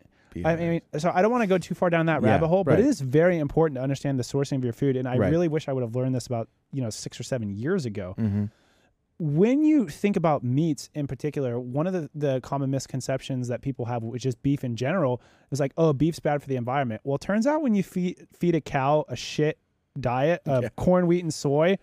It tends to fart a lot because the damn cows made to eat grass, not Right. corn, wheat, and soy, especially GMO corn, wheat, and soy that is sprayed with ridiculous amounts of chemicals, glyphosate included, hmm and your animal's eating this. So what do you think the animal's going to produce? Don't ask him about fluoride. No, uh, we're not going to go down that rabbit hole, but I mean, everybody everybody has eaten something that is bad that they shouldn't normally eat, and Right. you rip ass. hmm Cows are no different, Right. right? It's a, it's a, it's a very similar concept. Uh, It also depends on how those growers are trying to get the most bang for the buck as far as money wise. And most of these growers that produce in mass amounts want to get the biggest bang for the buck at the lowest cost, right? Yes. And so that's feeding them time. just like basic things that go the furthest, right? Certain grains go the furthest, certain. Uh, they fatten them up. yeah, 100%. Espe- uh, the last three weeks they fatten them up, and that's when the highest cost becomes. But they some places cut corners, and that's Yeah. what you got to worry about. So So, how when- do hold on, you hold on. manage and navigate that? yeah. I navigate that by never settling on quality, right? I'm never worried about my price. I'll be the first person to say right now that all the Yelp reviews and everything, I know I'm not the cheapest guy in town because I don't sacrifice on quality. Um, I I always make sure that I research where my cows like where my meat's coming from and I source that from a bunch of different places because it's not just me in this industry. You know, there's a lot of Mhm. the big thing popping up popping up popping up around here is um uh what's the food you cook in front of you? hibachi. Uh, hibachi. Is it hibachi? Not someone cooks for you, you cook yourself. Korean barbecue. Oh yeah, yeah. Okay. So those places are popping up and they are buying all the brisket, all the like the prime Angus, they're buying everything up. So I have to be able to source at multiple different locations and I don't really look at price, I'll be honest with you. I don't go and try to um, switch places just for 5 cents, 6 So cents. you- that might not be smart. So so hold on. No, That might not be smart, but I know the quality. I follow quality, I don't follow price. So if I could give anybody in the food industry direction, it's Yeah. that. yeah. Do not sacrifice the quality of your product because listen, people are getting more aware of nutrition Yeah. just in general. And I'm talking about what food is good for you and what food's not good for you. Seed oil is absolutely terrible. Crap sourcing of your food is terrible. hmm Uh, you don't want to have a bunch of things. We're not going to go down that rabbit hole. Right. But with you having quality meats, that's a very important thing. Right. Now, are you on a more localized basis? Like, are you finding local farms and you're saying, hey, I have this business and I usually need a consistent, healthy stream? That's got to be good for the localized, smaller guys, too, right? It is. Those are I localize with small farmers for uh, specialized Specialized Cooks. cuts. yeah, and cooks though more in general. Like if we're gonna do a, a pig pull, like that's uh, getting a suckling pig or something, seventy to hundred pounds, I'll go source that with a farmer or someone local. As far as commercial and buying hundreds and hundreds of pounds a day of meat, uh, I just go to a place that I know that sources the best quality food that they care for it themselves. Which and we don't need are- to, we don't need right, to I won't about do that. I did start with after the after yeah. the show, I want you to Yeah. tell me because I'm I want to buy uh, a whole grass fed, grass finished cow. Gotcha. No problem. Because Yeah, I that's gotcha. one of the big things because Mhm. that's I usually eat a And lot of Curtis. Right. doesn't know, but he wants to split it with Alan. Yeah. And Alan will split it with Curtis and cook a bunch of great food. for COVID Katie. prices, you guys might be in like five fifty a, a half. I told you he had the plug in the back of my head, but somebody put the dyslexic cable in for a split second because he mixed up our names because it was definitely him. Let's wanting not to tell talk me he about wants- cables, guys. Yeah. Let's not talk Yeah. about cables. Um, inside joke. we had Uh, cable issues earlier. Uh, Yeah, no, five- no, no, no, no, no. We didn't have a cable issue. All right. Yeah. I opened Pandora's box. Yeah. As far as sourcing goes, I mean, I, I again, it's quality to me because I have, uh, I have always done tests. Right. I'll go get a select piece of brisket, and again, that's grading. There's select, choice, prime, wagyu. There's So different. The select choice and prime, as I understand it, is the marbleization of the meat. correct. Yeah. It's right. the it fat has and nothing to do with the actual quality or the upbringing of It's the just animal. how the fat looks. Correct. Now, if you want to get through, uh, obviously there's uh, So range fed and grass fed. Those are all different as far as what you're talking about. How and how grass finish. So, so grass finished, so- correct. So That's talk talk good about the difference between range fed, Yeah. grass fed, and grass finished for people out there that don't know what that is. Right. So range fed is obviously it's diff- different for cows as far as like, you know, chicken. You go to the store now, you see range fed, right? These are open places for chicken, right? That they uh free range basically is what it is. And then as far as cows, I'm not very uh dialed in on the cows, but there's people that feed cows diets that consist of grain, um a lot of stuff to plump them up once they are Corn, wheat, and soy. Yes, Yeah. correct. And then uh, those cows are substantially cheaper than the ones that are grass finished because of supply and demand. Most people want to hear grass finish because they think more organic, more healthy. They're not really realizing a lot of the stuff that they're ingesting based off the the soy Yeah. and all that stuff. Yeah. So, so So- grass finished doesn't necessarily mean grass fed. Correct. So let's talk about grass fed. grass fed grass fed so i once went uh, part of the restaurant chain that i was part of opening uh, 13 locations was a place called johnny carino's the scipolinis that we have local Mhm. yeah. uh, used to be a johnny carino's. I opened that with a team of people in tw- 2010 or 2009 but long story short we would open a lot of restaurants in southern california. Um, chino lake forest orange county whittier just some of the ones that i had opened. And we got to go to Coalinga. That's the huge uh out in Coalinga is the Harris Ranch where they Yep. Yeah, yeah. It yeah smells terrible, and you realize yeah you know you know when you're close If you're driving down Interstate 5 in California, which is basically no man's land for about Yeah. five hours, you know when you're passing Mhm. Harris, Harris Ranch. Ranch. and we got to go and visit that place and kind of see the difference that one is your commercial style uh like cows beef that's a huge beef ranch it's not so much grass finish and things like that um but No, that's lot fed. yeah yeah yeah Uh, th- uh, so to give Steer people to that, give to give people an understanding of this, mm-hmm. and this is not talking bad about Harris Ranch. This No, is no, just no, no, no, no, no. depicting what it actually. and i believe like. it's It- actually changed a lot since it- I it- this. yeah. This is what the poster child for being vegan looks like. Is Right, I Harris Ranch? believe they have people outside their doors every day protesting right Yeah, so But you- we know yeah. a lot of stuff now, right? Grass fed, grass finish is what you want Mhm. because the quality of the animal, the omega six to omega three ratio right in there's there's a company called Belcampo Meats out of Northern California. mm-hmm. They had a test on just like standard industrialized beef and their beef, which is grass fed, grass finished. Mm-hmm. The omega six to three fatty acid profiles was one point two to one in their meat versus twelve to one Oof. in the store bought meat. Well, the problem with Western diets is the omega sixes that we eat. We don't eat enough omega threes, and that ratio is not in the proper balance.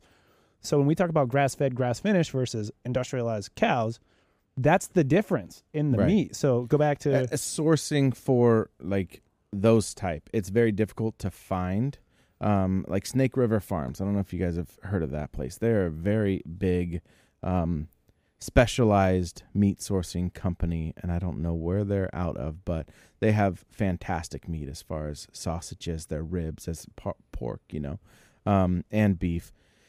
So when it comes to commercial sourcing I have just made a commitment to myself to always follow quality, and that quality may come from different locations, like a, a Costco or, or, you know Sam's or uh, a local place, a couple other local places. I don't want to blow their spot up because it make make it difficult for me, right? yeah. Yeah, Um, and we, we're not asking right. you to. But I'll always go for prime.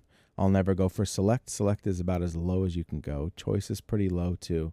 Um, and I have cooked those before, and I can tell exactly what's what because of how my cooking method is and how fat renders out of briskets, how it renders out of pork.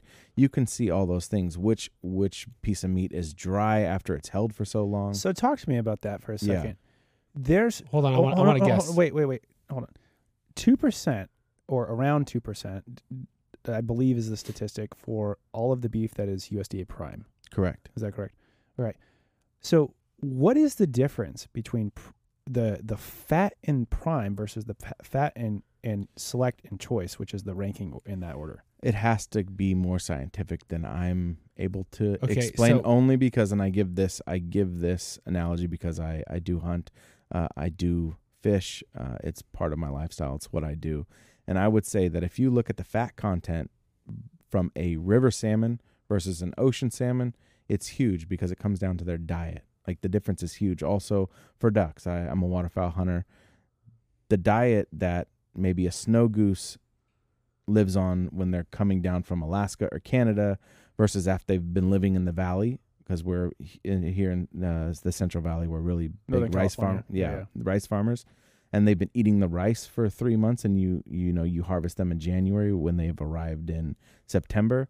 The fat content is so different once you skin that bird, or you know I don't want to get too graphic, but you can see the fat content, and that's why I would say when it comes down to beef and things like that is the fat content that's on a healthy animal va- ver- ver- like from their diet that's what i would say From their is so- normalized yeah, diet, yeah, versus a grass-fed. selector choice it's just different because i believe they're all fed differently And- different And Katie, maybe that's something that you could uh, uh, research for us up here. What is the Uh, difference? Because we don't seem oh, to have on, the direct on. answer. Uh, From from his knowledge and my understanding, right? That was really what we were looking for. I just diet. don't know what the two percent is, and I don't want to go too far down that realm because, right, we're talking about food, Right. food truck business. I was thinking it had to do with how evenly distributed the fat is throughout the meat.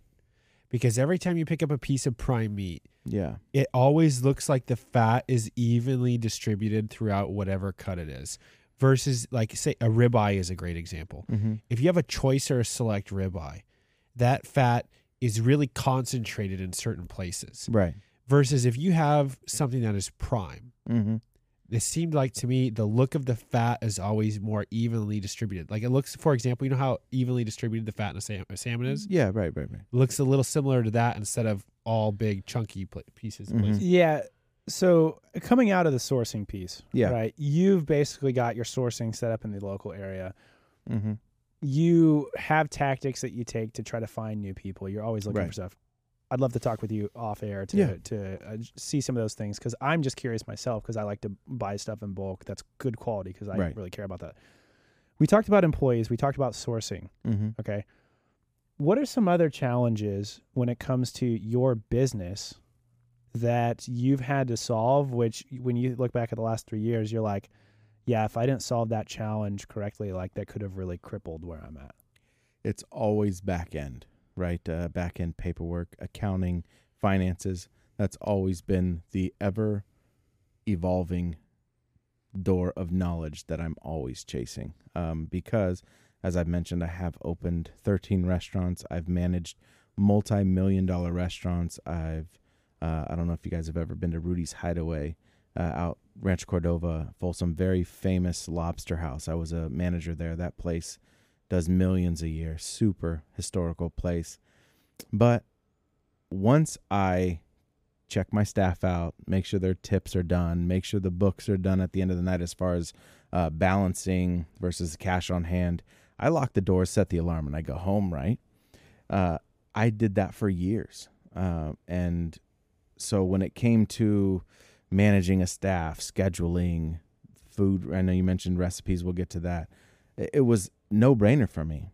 I never really saw what happens when that general manager or owner at the uh, that that morning at 7 a.m. comes in What they and do. goes, "All right, let's let's look at th- they need to be paid. This insurance needs to be paid. This needs to be done. This payroll. This that that. So much that I have had to learn, and I'm still learning to this day. And it's definitely Ooh. overwhelming because the number one most important part of a business, of a successful business, comes down to the books. It doesn't does. come down to uh, proper the books. the, Now you're the lines that my I have land. of 40, 40 people uh, a line when I open at ten, you know, and they're all ready to eat. It doesn't matter. It Doesn't So matter. If you dude. can't, if Alan, doesn't matter at all. Talk about some of the tactics that you think he could take that are a crossover from our business. Yeah. Because Alan's been championing a lot of this stuff for us right now. I took a class in college, financial accounting, and it was I think I at night. It was ditched a three-hour class, once a week on Tuesdays. yeah. And I remember thinking to myself, "Shit, I got to go sit in class for three hours." And I remember the first day I went in there, I was like, "Hey, it's kind of interesting." Yeah. You know, everything balances out, everything makes sense, and that's where I fell in love with accounting. Mm-hmm. And also shout out to my wife Katie for being a financial wizard and guru too as well. So I think it's totally funny that you said that because I started as an accounting major in college and took two classes and realized I was so smart and a lot of people in there I just thought were dumb. I was like, I need to do something harder. and, and, and by the way, if you were an accountant and you felt like you I just got mean called that. I didn't mean that. that's not what he meant. But uh, my point is, They just weren't my people. to get Yeah. back to to where we're at here is accounting is a Mhm. basic principle for managing your money. Right. What they don't teach you is you can follow generally accepted accounting principles and mold them to fit your business. So what I mean by that is let's talk about what type of accounting software you use. You're probably like most small businesses use QuickBooks. Correct. Okay. So have you thought about how your business operates in terms of food inventory, in terms of payroll liability, in terms of revenue sources? Mm-hmm. Have you thought about those three things? Yeah. Mm. Okay. Do you have any categories built for those three areas? No. So let me let me where- let me tell you operations This is- it like wineries, breweries. let me let me tell you about Right. let me tell you about how I structure our income. And Yeah. I'll and I'll and we'll start with this because if you think about how your income structures, it comes in, it's a little bit easier to think about. And then you start to go, oh, I should be thinking about my Right. payroll and I should be thinking about my expenses in a similar fashion. So we as an organization, we have four lines of business. Mm-hmm. Software development, cloud, marketing analytics, and advertising. Okay. I organize all of our revenue and all of the different services we provide in each of those categories. I associate them to one of those four classes. Right. Oh, I get. I yeah, right, model right, right. our reporting by which ones of these do we have Mm-hmm. revenue coming in from each month and how have those varied over time. Right. And then in each one, I can see what are the services we offer and are those growing or are those going down, et cetera. Right. So that's how I think about our income sources. So if I was looking at it from your perspective I in your have business, catering and merchant sales. So catering is anything that I do for uh, events that required an estimate single, and an invoice. like a single payer. Yeah, one exactly. And then I have merchant, which is my breweries, wineries, pop up events, and stuff. so, do you I have your income those. organized in those two buckets? Correct. Yes. Okay. Do you have your events organized by the type of event? They like are going like brewery, right. in person Yeah, events. they're- they're going to be. parties. I just hired another person to take care of all that stuff for me. Because here's what I found. and she has literally said all the I gave her access to my calendar, everything, and that's the part where it's alleviating things because Okay. yeah. Because here's what I found. Mm-hmm. you need to spend just as much time with the bookkeeper as you do the people who actually run your business Yes. service customers. And the reason why is because they have to know everything that you know Mm-hmm. about running the business. Well, There is this buy-in in accounting, especially with QuickBooks, where you have to set up your classes, which are your sources of revenue. You have to set up your uh, services. So when you enter an invoice, you can click the little service drop down, and it has the pre-filled out Right. amounts and everything in it. Mm-hmm. You have to categorize those to make them fit your business. So you have to build that up as that sort of buy-in. But then what you also have to do is all of your reoccurring costs and everything else, you have to start to, and this is where we're getting into the expense side, you have to build your rules and automations to auto categorize those pieces. they do that now. Yeah. But Yeah. then on the items where you have to split, you have to build a process. And this is what we do. I do a monthly review with the accountants. I say, hey, if from these vendors or this amount or something that's this questionable, you guys need to put it together in a spreadsheet and we're going to sit down for an hour. We're going to go everything line by line and I'm going to tell Mhm. you exactly what to do with that. So now we take all of our expenses and we associate them to each line of business Mm-hmm. what it has provided is significant insight into what line of businesses are the most profitable, Oh yeah. what services are the most profitable. What's the Mhm. cost of running a line of business? Because that's another thing you're going to find is like you might have a high producing line of business, Right. but it costs a, like the the barrier to entry to get in there is high. And you're gonna find that, and I don't mean to uh, back to, to bring it into food.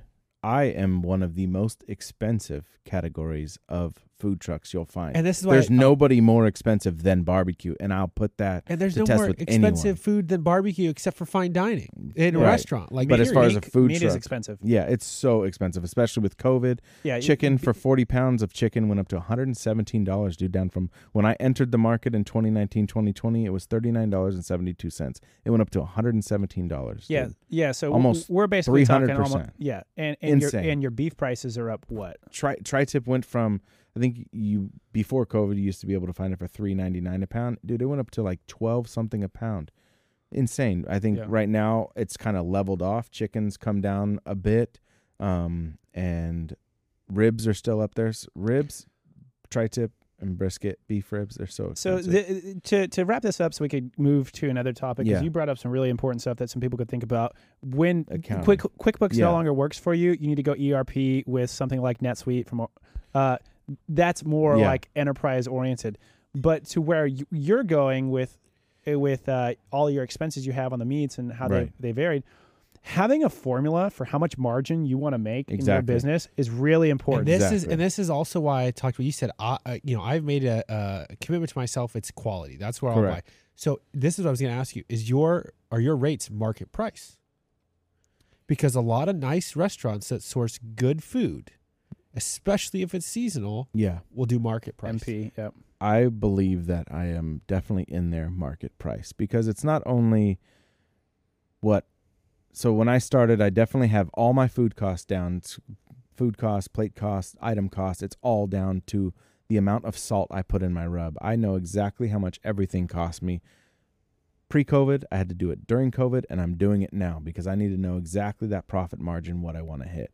The basic or general layman's term for anyone is three times cost, right? So if it costs me a hundred bucks to do something, I need to charge you three hundred. That's in theory is supposed to cover your cost of goods, your labor, your time. Yeah, for anybody your not following, insurance, the diesel to put in your This truck, is the a- wood to smoke. Yeah, there's all kinds this of This is stuff. a general gross General. margin you want to follow Right. as a rule to make sure, as a restaurant, you will cover across the average of restaurants Correct. what your costs will be, total cost of running the business. However, there's other things to take into consideration that I have always analyzed that increase that cost. It's it's also your competition, right? I always look at my competition. Some people maybe don't, but I do. I want to know where my competition's at and I want to know what they're doing because honestly, if somebody if I'm coming in, I'm going to give this for a generalized, it's not my prices, but if I were to say it's $30 per person to do someone's wedding, but Smokin' Lou's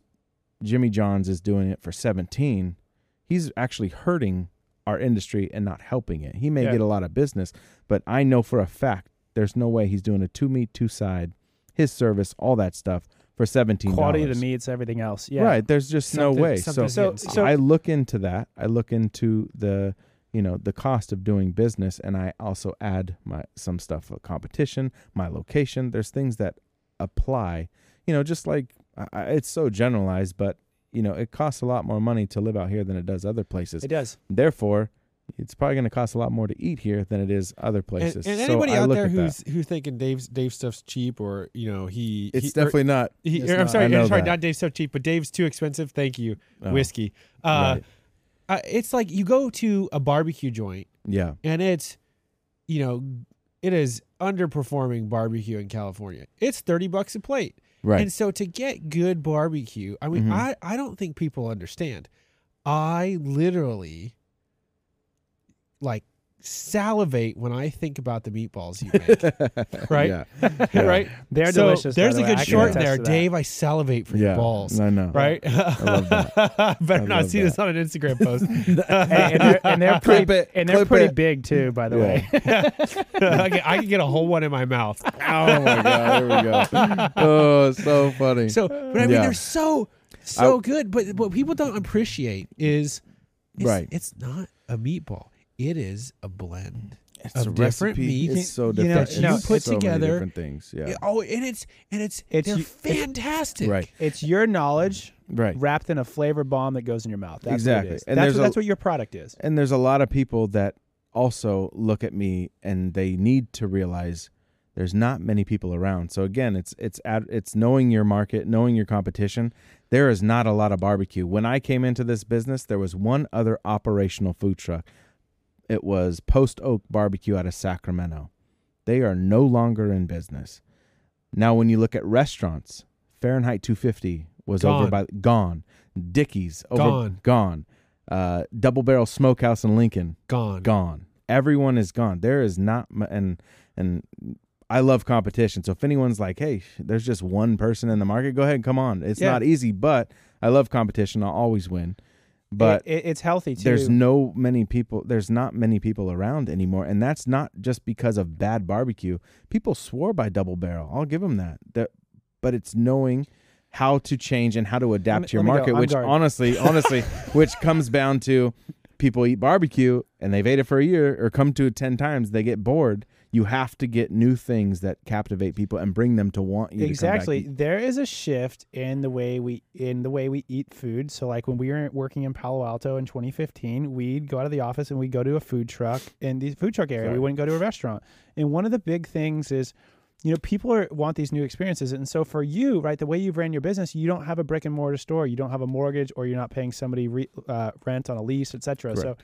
That's a way for you to help grow your business where those guys could be taken out right they constantly have to meet a minimum where you're like you, you scale up and you scale down and so Mhm. when it comes to your profit margin and, and i think anybody out there who has a business or is starting a business never skip on your margin No. if you can't make your margin don't do the job correct period And I've learned from my father-in-law because he is uh, an international businessman. He has a lot of knowledge, and I learned a lot from my dad too. Um, but my father-in-law always told me, not everyone is your customer. that is true They do not have to be. And I will always start the sales pitch because it was the same sales pitch I had to give for my sales job. We are not the most, we are not the cheapest in town. We are definitely the most expensive in town. But I promise you, I will make up for those things in customer service. I'll always have my phone on me, on quality. I'll never have you stressed out that we're going to miss a deadline. It's going to be incorrect. That's where we come in. And also, you know, it's Buckethead barbecue. you Yeah. know? That's that's the difference. Uh, that's how our business operates. I can't tell you how many sales calls it's I've a been white glove service You know, for the fifth favorite. time, Hold I'm on, not hold the on, hold on, cheapest in town. hold on, hold I know that. so i'm gonna You demo. don't need to email me So- and tell me that someone came in ten thousand. hey alan you're twice as expensive as the person that i was just talking to Go. always, dude. on. Okay, that's great. You'll call me back when you want me to fix that ten thousand dollar person's problem. Same I- thing I say, dude. I had It's great. no BS. I had a legal officer call me. We got Yeah. the approval. They signed to propose everything. They're going through the contract. They go, hey, we don't want to pay X dollars an hour because I don't want to put prices out there. We don't want to pay X dollars an hour for this. We're normally used to paying, we'll say, 75% of that price. right. I said, Great. Do you know why you're hiring us? She goes, No. I said, Because I'm coming in here to unfuck Yeah. what that person did who charges that rate. And she Whiskey, goes, more. She goes, she goes, Yeah. Good point. And Yeah. signed the contract. so I love it. I'm Alan and I our offices are next to each other. They face out outside. I'm hearing this conversation because Alan is obnoxiously loud, like obnoxiously loud. And It's probably why I haven't I said anything literally- about DJ's drums. By the way, I've never heard him. I literally You could come play him tonight. dude. lose my shit. Fortunately, they signed like literally right here. He said that because I am laughing like I'm at a comedy show. Yeah, and that's hilarious. it, it absolutely hilarious. So when people say that all the time, you know, my thing to them is I'm like, hey, you know, I get that. We're very much a white glove service. We have Yeah. a bunch of senior level consultants who, to be quite frank and honest, if you could have Yeah, our team as your team, I feel like you would. right. If you want to go with somebody cheaper, that's fine. But hey, just so you know, like it costs a dollar to do it right. Right. It costs ten dollars to fix it, and if you let it go a long way, it's going to cost you a hundred dollars. So like, it's your choice, right. whatever you want to do. But just know, like, I've been doing this for over a decade. Yeah. You'll call us back. And You'll that sales back. pitch sometimes works and sometimes doesn't. No, it right? doesn't. At some point, you got to just stop it because I learned a lot from my dad. He could sell a ketchup popsicle to a person in white gloves. I always say, I always say that he can sell Just you. say I, ice to, you can sell ice to an Eskimo. no, I- I my, like that. That's my unique. dad could sell you your car back to you while you let him borrow it. Like he can Mm. resell you your car. You know. That's a good but I skill. learned I learned him learned from him that you know it sales most people have their mind made up whether they're gonna go with you or not. Yes. And most of the time, when they tell you that last crying plea to kind of save face, hey, you know, like I appreciate it, but we're gonna kind of go here because uh, they didn't sign off on it, or you know, my they wouldn't let me. My higher ups Okay, great. Thank you very much. yeah, but I'll be here when you want me to, and I always, depending on how you end it, they'll always come back to you. Yeah. and and that's why it goes to treating every person the same. Don't be like you know, never know, where that Yeah. next opportunity you never come know, from. and you that's know what? That, that's, yeah, a, that's a great thing. So I was on a sales call. I'm not going to say the client's name, but they're Yeah. a competitor to Zendesk, Mhm. and I was talking with a CEO, yeah, and he's like, "Hey, like you guys are, you know, almost twice as expensive," and that queued me up to like, "Hey, you're probably going to go with somebody else." But I just told him, I said, "You know what? Yeah, we are."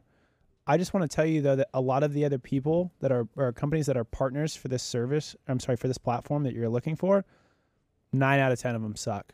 And so please just do your due diligence and Yeah. make sure that you're getting somebody that's good in quality because you're already telling me that the person that you had hired at your organization who is responsible for this has messed it up. So now Yeah. you're now you're fixing it, right? That's that one dollar, ten dollar, hundred dollars. Mhm. And so I just level set with them and I said, Hey, I've been doing this for over a decade. Like right, like I'm I'm giving you my experience because you're the CEO. You're just picking this up because it's a problem now for you, and you Yeah. gotta you, like you have to direct people in your organization to take care of it. right. I bet you he calls me back in six months. and and when they do, you're right there, like, "What's up? I Yeah. told Price you." is ten percent more. yeah, let's go. You know, hey, COVID, COVID, it bumped it up again, Yeah. and that's why I always just I always say face with people and be like, yeah, no problem. But I will tell you, please do your due diligence.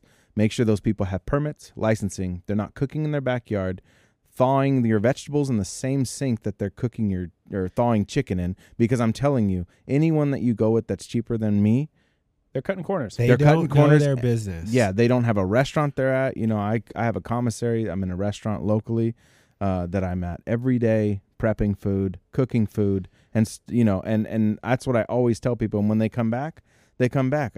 Just two weeks ago, I have the largest opportunity that ever came, uh, larger than the shooting one. I just partnered with the biggest and oldest construction company in all the United States.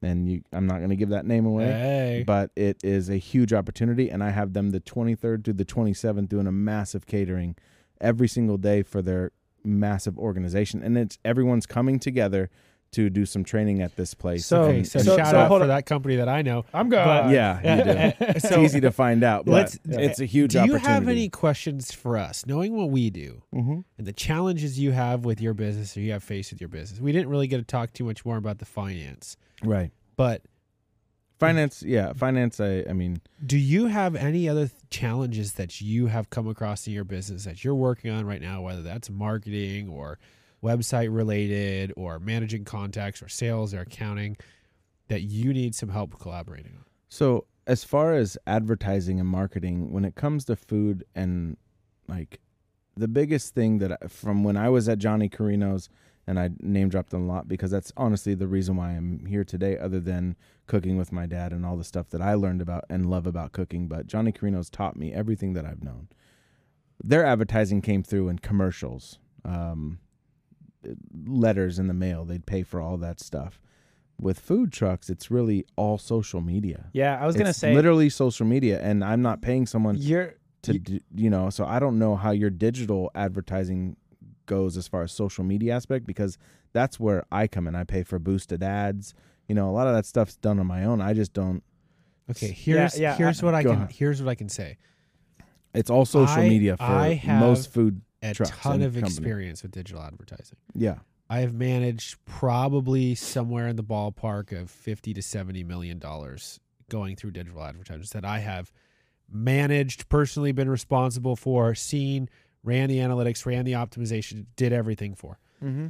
wildly different than his business though. Yeah, wildly different than your business. User generated content Yes. is so important me on a camera. in search. You want a camera, Your Yeah. customers, an your customers, your your customers. customers. So, so somebody, "Hey, Yeah. dude, Buckethead Barbecue is the best. Like Yeah. I just had this, and we played cornhole. We had some Yeah. beers. This place is great. so That's that. That's user generated content. If you Right. can find that, use that, sort of imbi- get your team to hey, if somebody's got some downtime, bust out their phone. Somebody who's just got an interest in like cinematography or Yeah. taking photos or videos. And literally just go out there and buy the seat of their pants, yes, yes. and because this is the best. This is when it comes out the best. What does Buckethead Barbecue mean to you? We don't- what do you guys like so much about coming out and Yes. hanging out here with your family? Yeah. You know, So that so type. I'm guard now because you've been talking. I feel like a dog on a chain. Okay. I almost cut him off mid sentence. Go ahead. Your shorts game has got to be through the roof because in 30 seconds, I could just see things like raw piece of meat, how it gets rubbed, it gets prepared, it goes in the smoker, Yeah. it goes on the tray, it goes here. Some person chewing in their mouth, like bing, bing, bing, bing, bing, bing, and then you just show like the happy customer, or you could do Yeah. all these things Because that I think I put talking a about. couple videos on there of the Yeah, shorts that yeah. I do for social The media. short, the shorts Yeah. are great, and Yeah. then also, have you seen that? There's like guys on Instagram and and in TikTok and YouTube. They literally go around. They're like, "Hey, what do you do for a living?" I've seen that guy. or or Yeah, yeah, yeah. it's like, "Hey, what's your house that you live in?" I saw this guy on, Ins- on an Instagram short the other day. You could literally just be like, "Hey, what type of meat do you like the best?" yeah. you could do things like that, and you could I've just get seen that so TikTok guy. He's guerrilla funny. where it's related, but it's not directly for your business. Right. And social media, and Buckethead Barbecue, Buckethead is you. yeah. The barbecue is you. Mm-hmm. The custom fabrication of the trailer is you. and Mhm. and be like Steve Aoki. Throw a damn cake at the crowd, except for yours is going to be we are going to put somebody gets the bucket on their head, Yeah. and they get an extra special bucket plate of- of food. Yeah. The It's, bucket of the day, or it's the bucket head, Yeah, right? it- It's the Yeah. bucket head award. Who, Yeah. Whoever p- promoted the event, or who's ever had the best time, or has like ever got the most energy, or whoever's the 99th customer for the day, Yeah. or some the some bucket crap head like award, that. right? Mhm. Yeah, some- that type of user generated content associated with your brand that makes the world a difference i think personally if you sell the experience of coming to your events Yeah. you can use that in promotions and you can send that to people like especially this this shooting uh, organization you go and you get a couple people who are in different tiers of their organization mm-hmm. and you get a little short hey how's it been for you how's the food been what do you like about it Oh yeah. you know and then you show a short a 30 second short touching on every one of those people to the business owner who's thinking about having a work conference or a work event and they've got three four five hundred mouths they need to feed Yeah. you know now all of a sudden you've just given the validation to what the experience is with buckethead barbecue Mhm. but then on the flip side, if you had a either your wife or you had somebody that you paid to follow you around with, what is the important process that makes you different Yeah. about other cheaper barbecue trucks yeah. that don't do well, etc. And now you have those in two or three shorts and in a and those min- are hold your, on your pin a minute too. and 30 seconds Yeah. you can have somebody who's asking you for a proposal see the difference between $30 a plate and $15 a plate and they go oh it's my wedding and i'm trying to impress my new family Yeah. and i don't want to get them sick or i'm having this work event and these are my people and i really care about them or maybe it's something where they're trying to you know have a good showing with either a different party or a different group of people and now you're putting on that environment and that atmosphere and that product yeah. now all of a sudden you're drawing some parallels parallelism to the outcome they want to achieve and that is the whole point of user generated Yes. content the reason why corporations suck at social media is because they have no personality Exactly. They're so corporatized, so processized that they can't just be human where it counts. And that's really the best forms of marketing. It, when, when you think about the squatty potty with the unicorn pooping rainbow soft serve, it's like that was it captivated people for four minutes straight when that ad came out, and it still Yeah. sells. So it's one of those things where you be human where it counts, Right. right? Show people what you would want to see if you were buying your product Yeah. right? This is my wedding. I want quality food. Know your your who's your ideal customer profile, right? Know those Mhm. people. Make content directly for them. Yeah. You got to make some funny ass shorts, like the Buckethead Award or something Yeah. silly, or like the meat slap. No, I know. I've seen uh, so too. Yeah. so I, I I did slap Alan with a turkey leg at Thanksgiving one year, and I thought it was hilarious, but he didn't. yeah the So- tortilla slap oh so, yeah. Yeah. so yeah. you could do stuff like that where it's like if you have these big events, oh Yeah. man, you just it, it's more than food, and that's what we're trying to say. It's like food is just something that brings us together, and that's really unique about your Right. business. If you have that, like Buckethead Barbecue is this. Not only is it good food, but it's a fun time when Buckethead's around. I mean, I- can't tell you how many music festivals I've been to. Steve Aoki's playing. There's hundreds of people that are like, throw a cake in my face. Who says Yeah, that? I would need to play Buckethead because everyone always asks me, any relation to Buckethead, the guitarist? Yeah. Yeah. People always say, you're really missing an opportunity not playing Buckethead. Hmm. hey, hey, listen, And- and, and listen to your about- customers. and no, Yeah. that's another piece. Yep. Listen Yeah. to your customers. I'm not saying go and read all your comments if you have negative comments, but what I am saying is I would never do that. understand what people are saying. no, no, seriously, much. Who got time? because a lot of the people that are, are like posting on your stuff or watching your stuff, Yeah. th those people that have ideas, right? If you're hearing things two, three, four, five, six, seven, eight, nine times, depending on the depth of how many people are saying stuff, you, that's your audience. Yes. Listen and to then them. when you grow your social following to a point where you have a large enough group following you, a couple hundred people or a couple thousand people who are actively engaged, Yeah. questions, surveys, run all your I cool do that. marketing shorts. Boom. I did that for Hey. new menu items for 2023. Yeah. Ding, ding, oh, ding. That's a great segue Yeah. for us to answer our last question, which is how do you manage your menu? How do you create new products? And Mhm. because I like to answer questions, or I'm sorry, ask questions in groups of three, and you like to answer them one by one. I think there was five on the last one. We only hit three. yeah. yeah. Sourcing, one by one by payroll. two. Tell us about some of your favorite ingredients you like to use. Go. yeah. Uh, ingredients, uh, those all vary. I mean, it, it's got to come down to the meat, right? Uh, I'm, brisket is the number one thing that everybody wants in some fit form or fashion. So, menu items, I've always had an idea of what I wanted to do. It's just rolling them out. I had to make sure that I would be able to take on the bandwidth of rolling out that uh, menu item. So when we first started, it was generalized barbecue, right? Ribs, brisket, pulled pork, chicken, sausages, sides were your normal sides, baked beans. I have a you know everything's homemade and and and recipes that I've created. Uh, nothing has been uh, store bought or anything. Um, like my homemade pickles are a recipe that I created, um, pickled onions and whatnot. But our first thing that I would say that we rolled out, which was an just a fiasco, was smoked elotes. So uh, I do have a Mexican heritage. What is elotes? Elotes is a Mexican corn. So you take like a corn on the cob, Yeah. and then you lather it in butter, uh, crema, mayonnaise, uh, cotija cheese, Tajín, cilantro, and it's an entire process. Um, I think there's probably a picture on one of the plates that has it. Um, definitely does not fall into the hard-boiled egg category. So- Um, Sounds like guacamole made out of corn. Uh, yeah. So basically, I'm what kidding, what kidding, that is is uh you know we have to smoke the corn, but what that did is everyone saw it, and it was just such a eye opening piece. Like it, you you immediately ate it with your eyes, not your mouth, because you're just like, what is that? I want it. That's how food works. And how honestly, that's how it. They're amazing. But what that did is it took an one employee. That's all they were doing. So I'm rolling out these new menu items. I not only am worried about food costs and how to price it correctly, but it's also learning. Right. all How do you do this thing in batch? And so this is actually Yeah. one of the things that I specialize in in our business because uh, I, I, I run the software development and I heavily assist in the cloud side.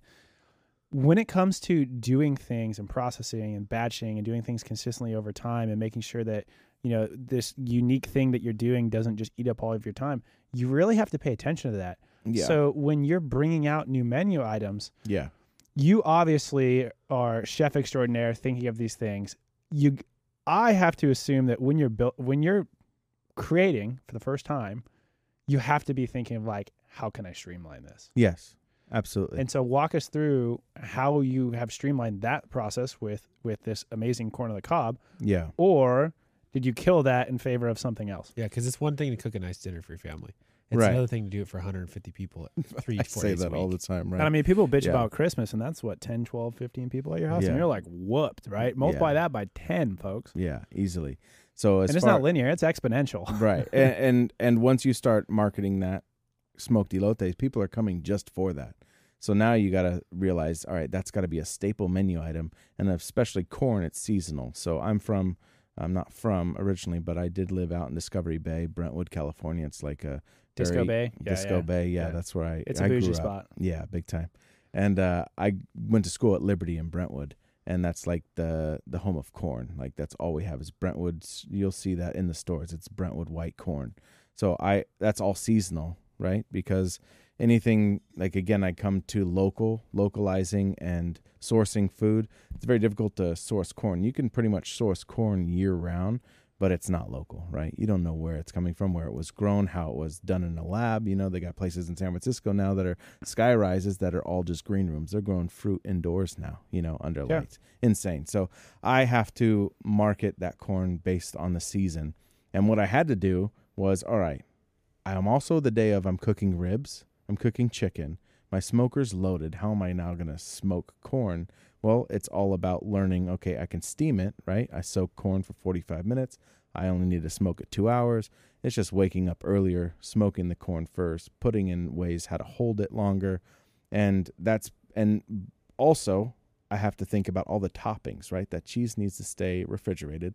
The mayo needs to stay refrigerated. The butter needs to stay melted, right? So, visualizing how a process works always start with visualizing that's the only thing i could i could Mm. say how i overcame it was because i also realized i probably couldn't i probably couldn't add a new menu item but i could add another menu item that used a lot of the same toppings which about three four months later finally came the barbecue street tacos because it takes cotija cheese i just need to find a spot for salsa verde i already have cilantro you know and tortillas You don't But- have to find new ingredients. If Right. you have food waste, it doesn't actually go to waste. Correct. You can repurpose and use it. Right. So that's pretty go. much how I figured out how to streamline that. And and honestly, it was literally hiring somebody, lowest man on the totem pole. You're literally just stuck doing corn, my man. That's literally what you're doing because it's you're going to be the busiest person. Yeah. You so know. so i- Hey, i- you would know what? Everybody's got to start somewhere. Exactly. I, I, I I pulled words like a split second ahead of you, so I'm going to start talking. uh, is that something that you see in your business when you introduce a new menu item that you tend to have something that needs to pair with it, or is that just kind of an edge use case? Uh, I don't think you really need to pair with it. I just think it needs to be a menu item that you know will sell. Uh, that's pretty much what I come down to is what so will how do sell. you uh, how do you figure out if a menu item will sell? It sounds silly, It right? does. You would know, right but you don't want to go all in on something for 100 to 200 people because that's food costs. If it doesn't sell, you eat it. Right. So talk to me about how you how you go about releasing a new menu item. a lot of it is seeing what's being done that people on bigger platforms have that might gain more eyes for you smaller and also being unique. So I say that because the barbecue parfait is something that I make. And to explain that is a 16 ounce bowl. The bottom layer is garlic mashed potatoes. Another layer is my famous baked beans. The next layer is a meat of your choice. It's a third pound of either brisket, pulled pork, or chicken. Then on top of that is my southern slaw. That's a homemade recipe, homemade pickles, onions, and then it's drizzled with barbecue sauce. So it's literally like I know what I'm bowl. having for dinner yeah, it's because I'm, literally, I'm literally over here just thinking about what you normally get in like a yogurt parfait, but so my mouth is salivating at the moment. So I call it a barbecue parfait. And Yeah. where that came from was the KFC famous bowl. when my wife was pregnant with DJ, she loved the famous bowl. And that is mashed potatoes, gravy, chicken, corn. And I was like, there's got to be a way to do that for barbecue. Um, I had seen uh, how popular those famous bowls became. So I went and was like, I got to figure this out. And we that's when we brought out the parfait. And when I knew it was a hit was again people were eating it with their eyes first or curiosity struck them.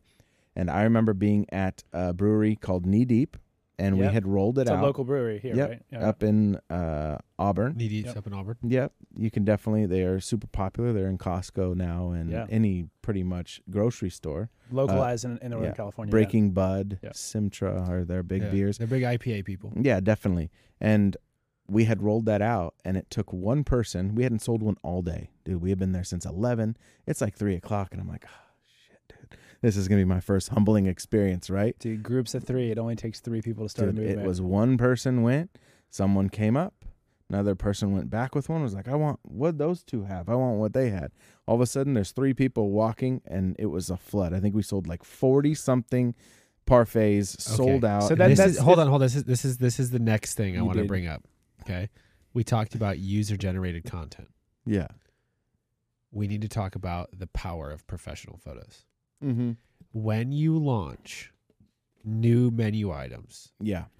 you really ought to consider finding not just a photographer, Yeah. but somebody who is a food photographer. There's a lady that I'm partnering with now. She's been on me for a year, dude, okay. to be like, hey, I can come when you're set up, action photos, this and that. I'm like, yeah, yeah, yeah, yeah, yeah, Yeah, yeah. but yeah. but see, I I dis I disagree with the action photos because on an iPhone, you can pretty much take outside of the natural light. yeah, You can pretty much take just as good of a photo as anybody else. Shoot, even I'm, in the, even in the I'm talking. yeah, Somebody comes, they come to your kitchen, yeah.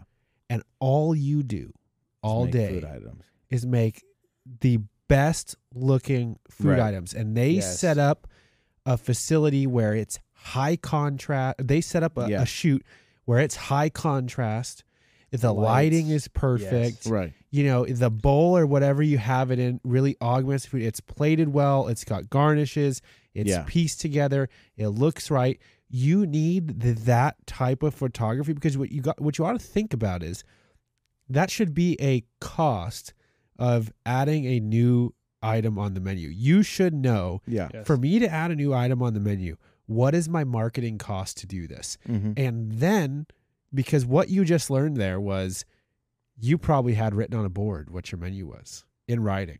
Yeah, of course. There's no pictures. Because Somebody the walks only by. pictures I see in food trucks are, is on their menus. They're always terrible. They're always like uh, on a phone and it's Yeah, printed and on a in paper laminate. plate. Yeah, but dude, but it's hold on, hold terrible. on. What do you think Yeah, of this studio? it's amazing. And what did we do? We went and we found the people who we thought were the best at video and audio, Yeah, and we talked to them and we brought them in and we said, "This is what our goal is. This is what we're looking to do, etc." You because you have access to that commissary and that commercial kitchen, you should aim to do the same thing. You should aim to control every aspect about that environment. You control so much in your business mm-hmm. from the research, talking to customers, trusting people, the books, you know, the quality over price, everything that you talked about.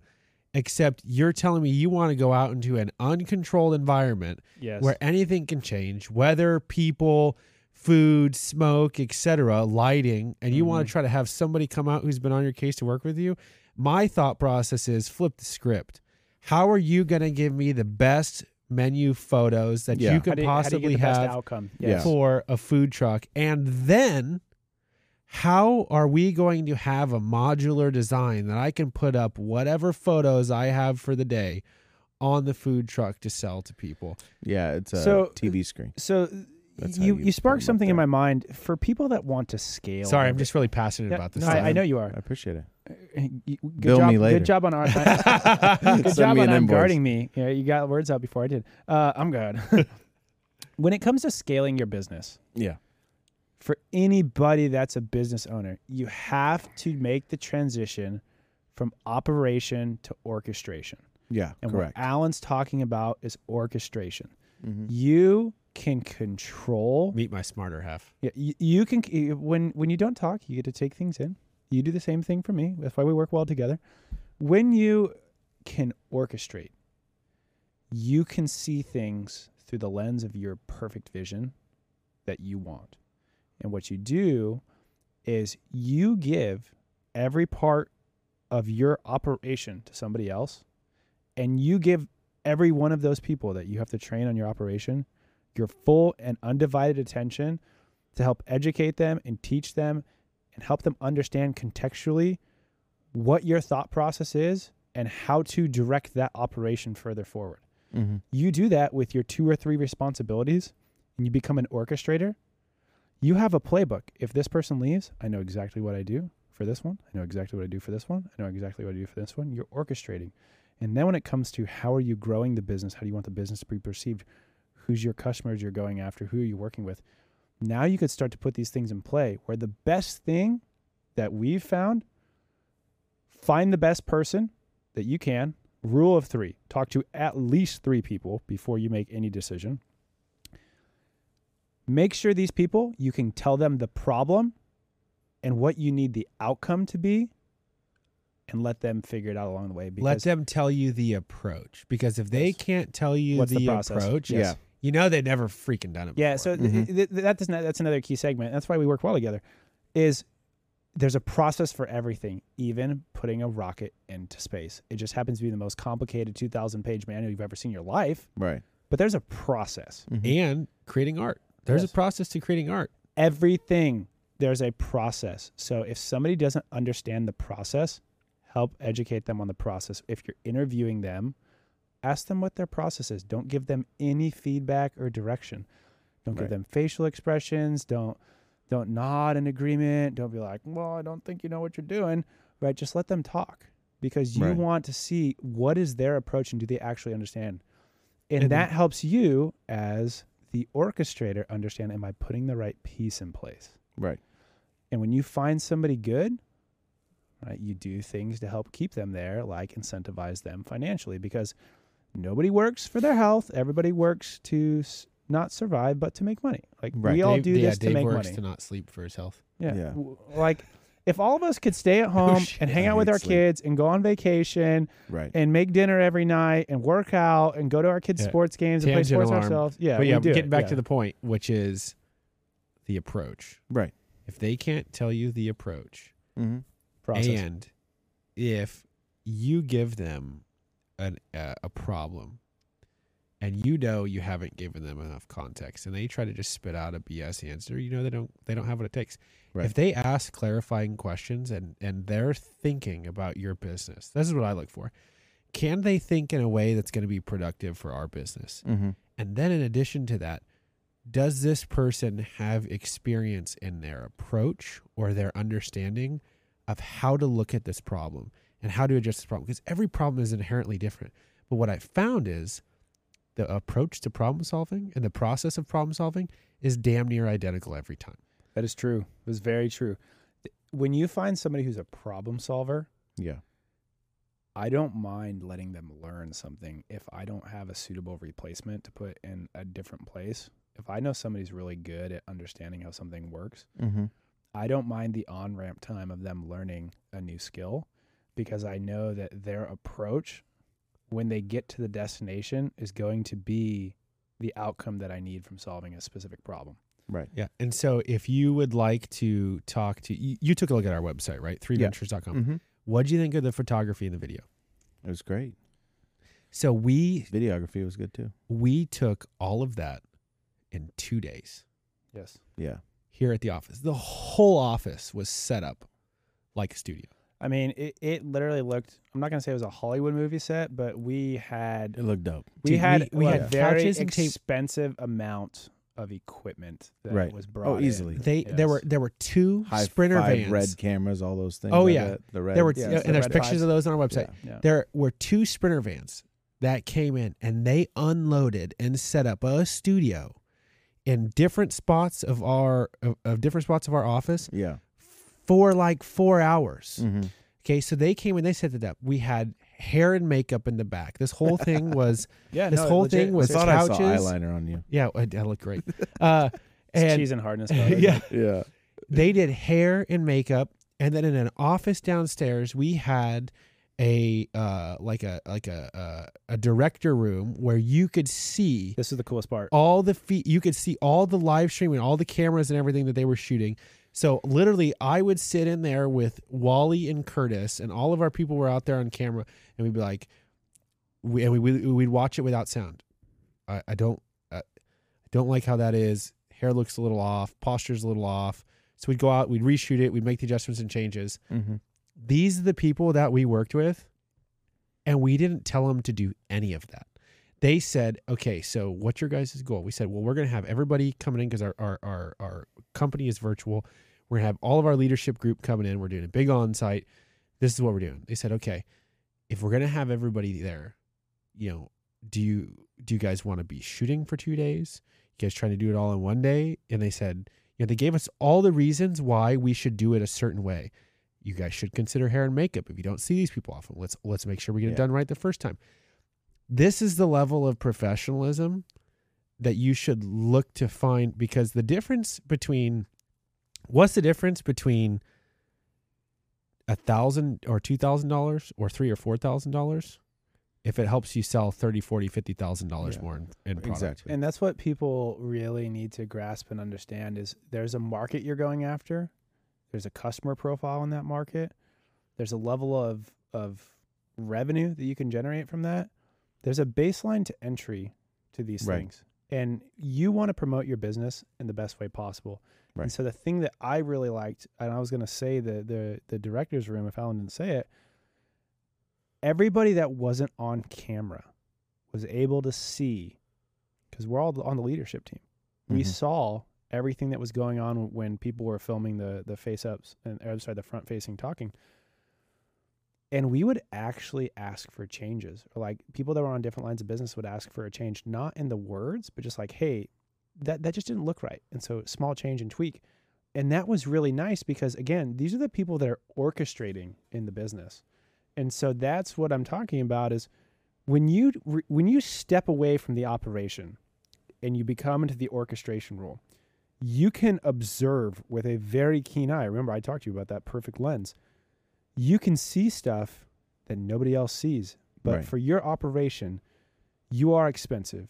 You are top tier. And that is what you want people to see. And how do you do that? You obsess about the fine details. It's why Pasquale Rotella, who runs Insomniac, Mhm. it's why he made this mega rave in Las Vegas over 20 years is because he obsessed and constantly put his money back into it, back into it, back into it, back into it. I mean, that thing is massive. Right. And this one dude started it 20 years ago. I mean, they got like 400,000 people there on a weekend. But the point is, nonetheless, nonetheless, last the whiskey. Uh, you nail you nail the photos Yeah. and Yeah. the Right. user generated content. Be authentic Mm-hmm. in the user generated content, but be very professional and very specific with that. Because if you set up that studio in your kitchen, your commissary, you can get you can give them instant feedback for what you like and you don't like. You don't have to Yeah. wait to see everything. You know, and Mhm. and, and Mhm. that complete and con- total, con- total that complete and total control of your brand and the and the depiction of it, I, I feel like that embodies everything you've just told us so far. Yeah. So, but with that, we'll wrap up with something else, which is: is there anything else that you wanted to, to talk about In total. in in, con- in No, I conclusion mean- and total? I mean, I, I would just word. say that, uh, you know, because a lot of this is for people wanting to enter into this space or what it takes. I know food trucks are really over the last two years have grown exponentially. The interest in Mhm. them and the people eating from them. You know, a lot of times restaurants closed during COVID. Brought up COVID a lot because honestly, that is part of the reason why I'm here today is because of COVID. Because I only became successful because you had to eat outdoors you know you uh, we were setting up doing deliveries people couldn't restaurants were closing shut down and we literally set up a online ordering system to order from us and we i'd have friends driving and delivering food to your door Timing You know? is a beautiful thing. it is Isn't it? it's a hundred percent you know and and the possibilities in life honestly are endless right the only limits to those possibilities are the ones that you put on yourself so when you finally realize that there are no limits to your life and you put everything into it that's when you start to see what success is Mhm. and that's when I realized that, all right, I got some steam here. How am I going to keep this steam going? Because this machine needs to be literally f- filled constantly. does. needs to be fed all the time. And it is difficult. There's a lot of sacrifices that are made. And I don't stand here today before you saying that my head is held completely high because there are a lot of things that, that have gone down uh, bad as far as friendships have been lost, uh, commitments were made that weren't kept because I had random things come up, you know, a catering last minute, or I've missed all my kids' birthdays. I missed all their games, all their first this, my daughter's first steps. There's so many things that I missed in life because I was focused on being the breadwinner and sacrificing a lot to keep us moving forward with my Yeah. wife there and support. It wasn't like she was just sitting at home doing nothing. She was also there. So Yeah, it this takes risk and it takes opportunity, but it also takes knowledge. There's a lot that went into it. It was a methodical approach and process that got me into this business, and it wasn't by luck. Final I'll tell question. you that much. second you- final question. Go yeah. ahead. if you could go back Yeah. and do it over, hmm what would you change? There's nothing that I would change, and I know it sounds cliche to say, but everything happened for a reason. I needed to learn the problems. I needed to face them head on. I'm never one that's straight away from confrontation or Mhm. conflict or been like, oh, I'm so stressed or I, I need to figure this out or or I'm not going to figure this out. Can you do it? I need help. I've always tackled it face on, and there was a lot of things that went down that I had to tackle head on. I suffer from that same problem. Um, but to re-ask the same second question, if you could give yourself one piece of advice before starting again, Yeah. you can't tell yourself don't do this or don't do that. You just have to tell yourself, hey, maybe think about this differently. What do you tell yourself?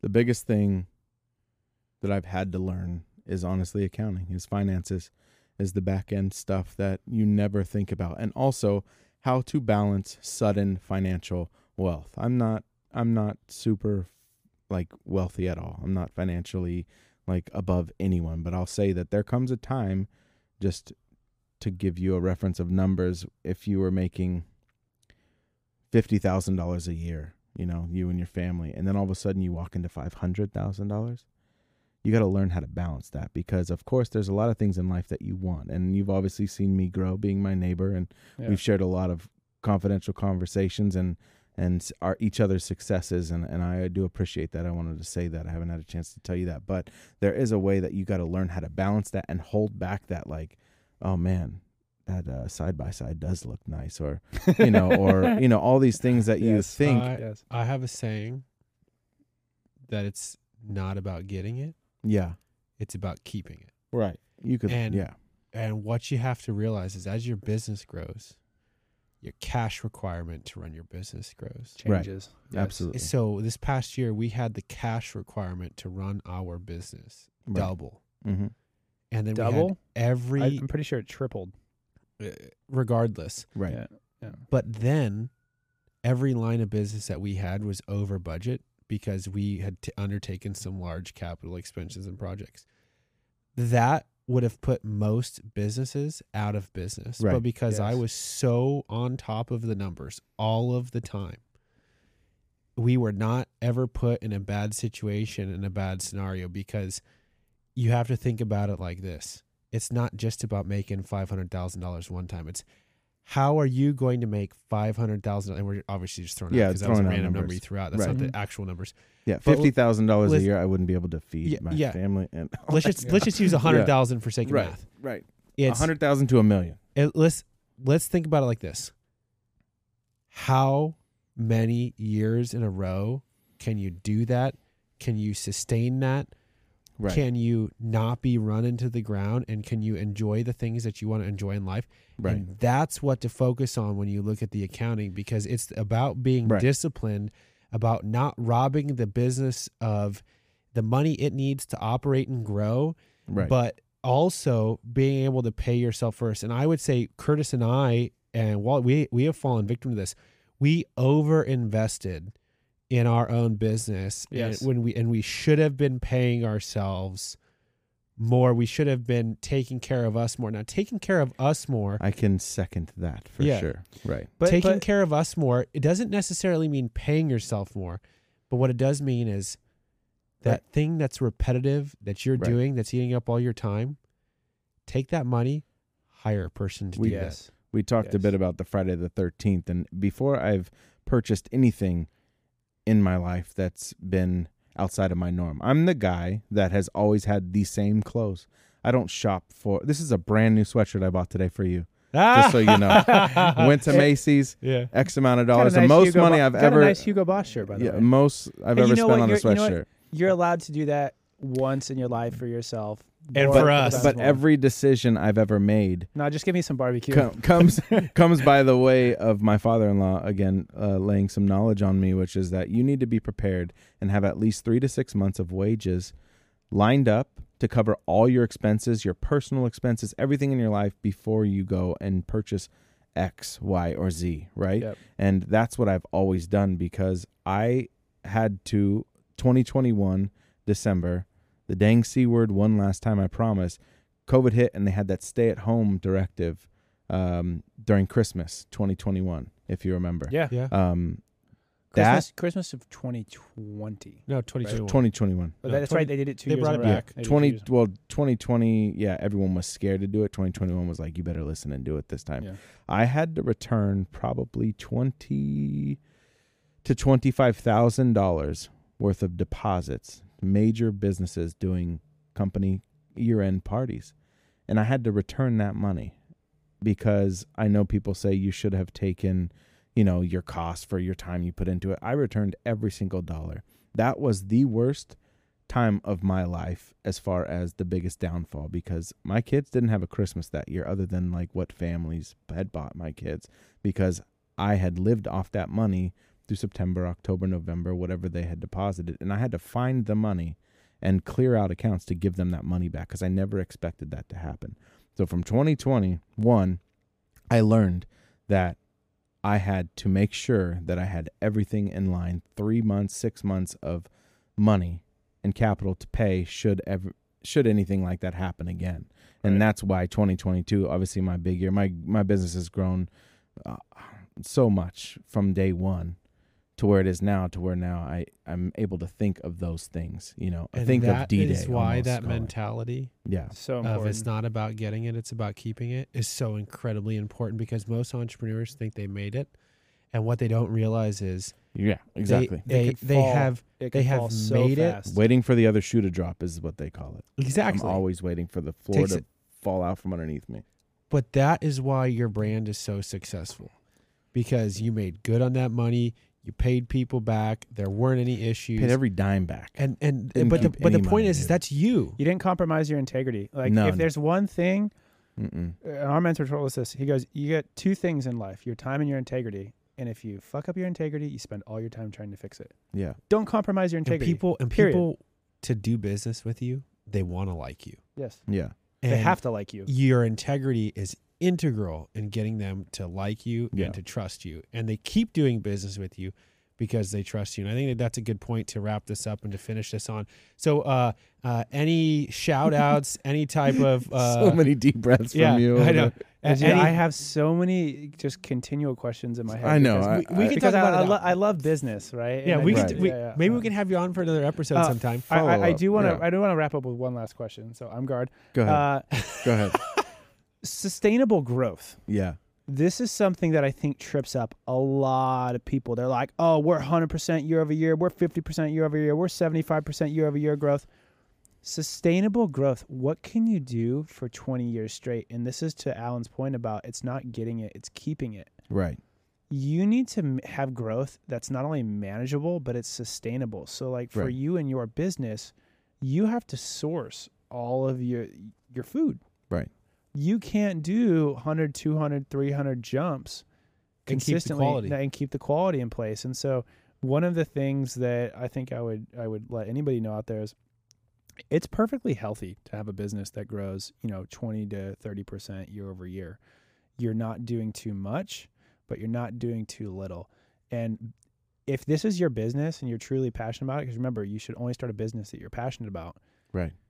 You're going to be doing that thing for probably a long period of time. Folks, this is a marathon, not a sprint. If you're doing this in a sprint, you will get burnt out.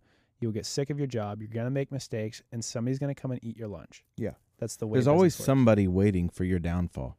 Like Yes. even some of those people may you may think are your friend or your ally. They're really not. They're waiting for you to fail Mhm. and to capitalize on that. Not saying that's what I did to that other barbecue truck because he was very he did, he wasn't failing. He just was retiring. But there's always somebody waiting, and you can't be stagnant. You can't be happy with where you are. Once you become happy with where you are, your business will never grow again. Complacent. You can't ever. You, you can't have to be, be, complacent. I'm glad Yeah. you said complacent. One of the big things that I think as entrepreneurs, we're always like, if we see a hundred rods in front of us and 99 of them are green and one of them are red, we're going to see the one red one. Right? That's the Right. same way we look at our business. Of course. However, I do think it's healthy as entrepreneurs for you to actually uh, look at your business and have a sense of fulfillment like, wow, look at this thing that I built. Or, hey, I'm employing eight people, I employ 10 people or 20 people, or however many people you employ. There's a lot of value and reward in various other parts of the business. So Yeah. don't forget that. And Right. and really hold those things true. Like when somebody, when somebody says to me like, "Oh, hey Curtis, like, yeah, you started three ventures. That's so great." I tell them, you know, the coolest thing about it is, dude, there's over 20 people Right. that work at three ventures. Right. 10 years ago, that wasn't even a thought on my mind. No. I'm like, there's people that are literally a part of our company that that's how they live. Right. I I find so much. Uh, I, I talk about being humble because I, I'm from uh, a place of just always being humble. I don't ever boast, brag, or anything about what I've done, where I've been, or anything. And I find Except for how good your barbecue is. I haven't even said that yet. I haven't even said that one time. No, Uh, he no, you haven't. But it's good. Take our word for But it. I but, I did. But uh, I I will say that when people come up to me and they say, "I am from Texas. I am from St. Louis. I am from Alabama. I am from Louisiana. Anywhere that's like has a huge barbecue following." And they say, I have lived there my whole life. We're here visiting from family. I've never had any barbecue as good as yours. There have been times where a Texan family has come up to me and go, I want to know who cooked this meat. And I'm like, I did. And they like, had a phone FaceTiming their family back in Texas, and they said this California boy can cook better than y'all. Y'all need to step up your game. And hung up on him. So, You know, like there's Instagram that happens to me all the YouTube time. short, right? That's I know. the stuff you I know. need. I know. Yeah. Um, but I'm also again humble to where I don't want that to seem arrogant because that's not who I am or what I am. I'm I am Stay true. I Yes. am, and that's why my brand sets me apart from a lot of other people. Is I am that guy on there every Thanksgiving talking on the camera for five minutes. I am on there teaching people how to wrap a brisket or temp a brisket or the proper ways to do this. You know, Hey, I can- do that a lot. Maybe And- that's your niche. Maybe it's just little tips and tricks that don't Yeah. explain the whole business, right. but it's like, I think people really. yeah. That's why I appreciate this this platform because people do want to know about food trucks because they've just popped up so much. People like mm-hmm. one place local. Or the dads at home. There- Yeah, there's dad. a lot of dads. There's so I'm in all those barbecue. Dude, what did I groups, just do yesterday? You gave me some salmon that you had cooked, and it was amazing. Well, fortunately, this He's being nice was about that. amazing. Here we go. so, uh, unfortunately, But yeah, on Saturday, I did take Savannah over to um, Alan, Katie, and I were hanging out, and Savannah was there too, and all the doggos. And Alan had he had made some tri-tip on the smoker, and Mhm. it tasted really good. But then there was just a couple pieces of like, dude, that tastes just like salmon, and that's like, so that could be a good last question, mm-hmm. really quickly. How do you make sure cross that contamination. The exactly not not not cross no. contamination, Not not in a prep. bacterial sense. Miss Yeah, like you ever go to a fried food place and all of a sudden you're like, I had chicken strips or onion rings and it tastes like shrimp. You're like, yeah. yeah, So so how do you manage that on? There is no trailer. fish cooked on my smoker. Uh, I smoke all my salmon on a separate smoker. That's not even business related, and also legally in California, I can't. Because Yeah. see, Yeah. this is the interesting thing for me. I cleaned the barbecue. Yeah. I I cleaned the smoker, but I did not clean the entire smoke. So I, cle- I cleaned the grill grates. I put a new pad down or new, new tin tray, It's and it still it's in the it. soot. It's in the flavor. It's in the flavor of your smoker. You're you're gonna you need to just burn a high flame in your smoker or a high temp for I don't know thirty minutes. Watch it to make sure you don't have any grease that flames up. But you have to burn that flavor out. You know what's funny is with my barbecue after I'm done cooking, I've always turned it up to high and let it get to like 550, 600 degrees for like 20 minutes. You're playing literally with fire. Really? Mm-hmm. Yeah, no, he's playing with grease fires. Yeah, but No, that's no, what I mean. no, Hey, my- my- my- a mine's, an, mine, mine's an infrared cooker, so Yeah. I, no grease is actually on the flame, so Okay. I'm not actually getting Did through the- I? the heat. Yeah. I took four years of culinary in high school. Yeah. Was considering going to Johnson and Wales or Le Cordon Bleu. Like Mhm. it, was, it was an actual thing. Yeah. One day, it's like my third year doing this. Um, you know, I'm sauteing some stuff up in the pan, and it's in the morning. Nobody's there, and no bullshit. This is my first experience with a grease fire. I'm sauteing it up, and the gas stove must have catch something that I was flipping up and flipping it over side of the saute pan. Yeah. Six foot flames. Yeah.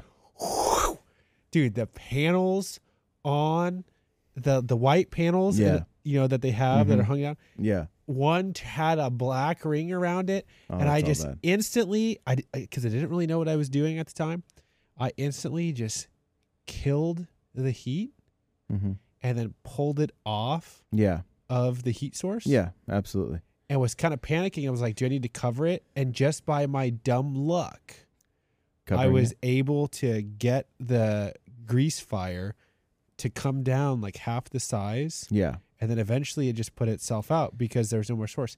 I looked up if it had been, uh, if it had been, you know, two or three Yeah. seconds more, hmm that building was on. So at Oh, Cari- story Johnny time- Carino's, story it's time a, with Alan. it- it- real quick.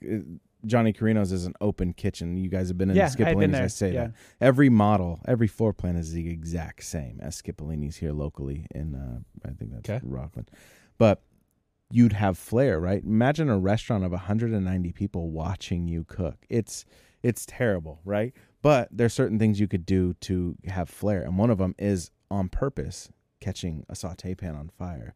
You would have oil as hot as it would get, and then you would add Marsala wine or white wine, or uh, if you were making a la vodka sauce, you would add that, and it would just create a six foot flame, and you would light it, and it would. Then So- you just ho- turn around and have this massive flame, but it will go down. So when we were kids, I think we were young teenagers. My favorite Alan Pyro story is Alan. uh, We it was just after Halloween, and Yeah. the pumpkins like got a bunch of gnats in it and started to fall apart. Oh god. So Alan puts it out in the street. We were crazy kids when we were younger, yeah. and I don't know what he grabbed, but it was from the automotive cabinet. I just looked for the thing that it had was the most flammable spray. sources on it. He just he just douses the inside of the pumpkin. Homeboy goes to light a match, and he lights the match, and as he throws, it, it shoots a fireball. Oh fireball. no. Dude, it Bro, Yeah. my eyebrows. So. Sears his eyebrows off. He, he, he hilarious. turned. I'm like 15 feet back just because Yeah. I was just kind of hanging out. I died laughing because I knew that it wasn't serious because he didn't catch on fire, but Yeah. the initial surge, he turned around just gone. That's hilarious.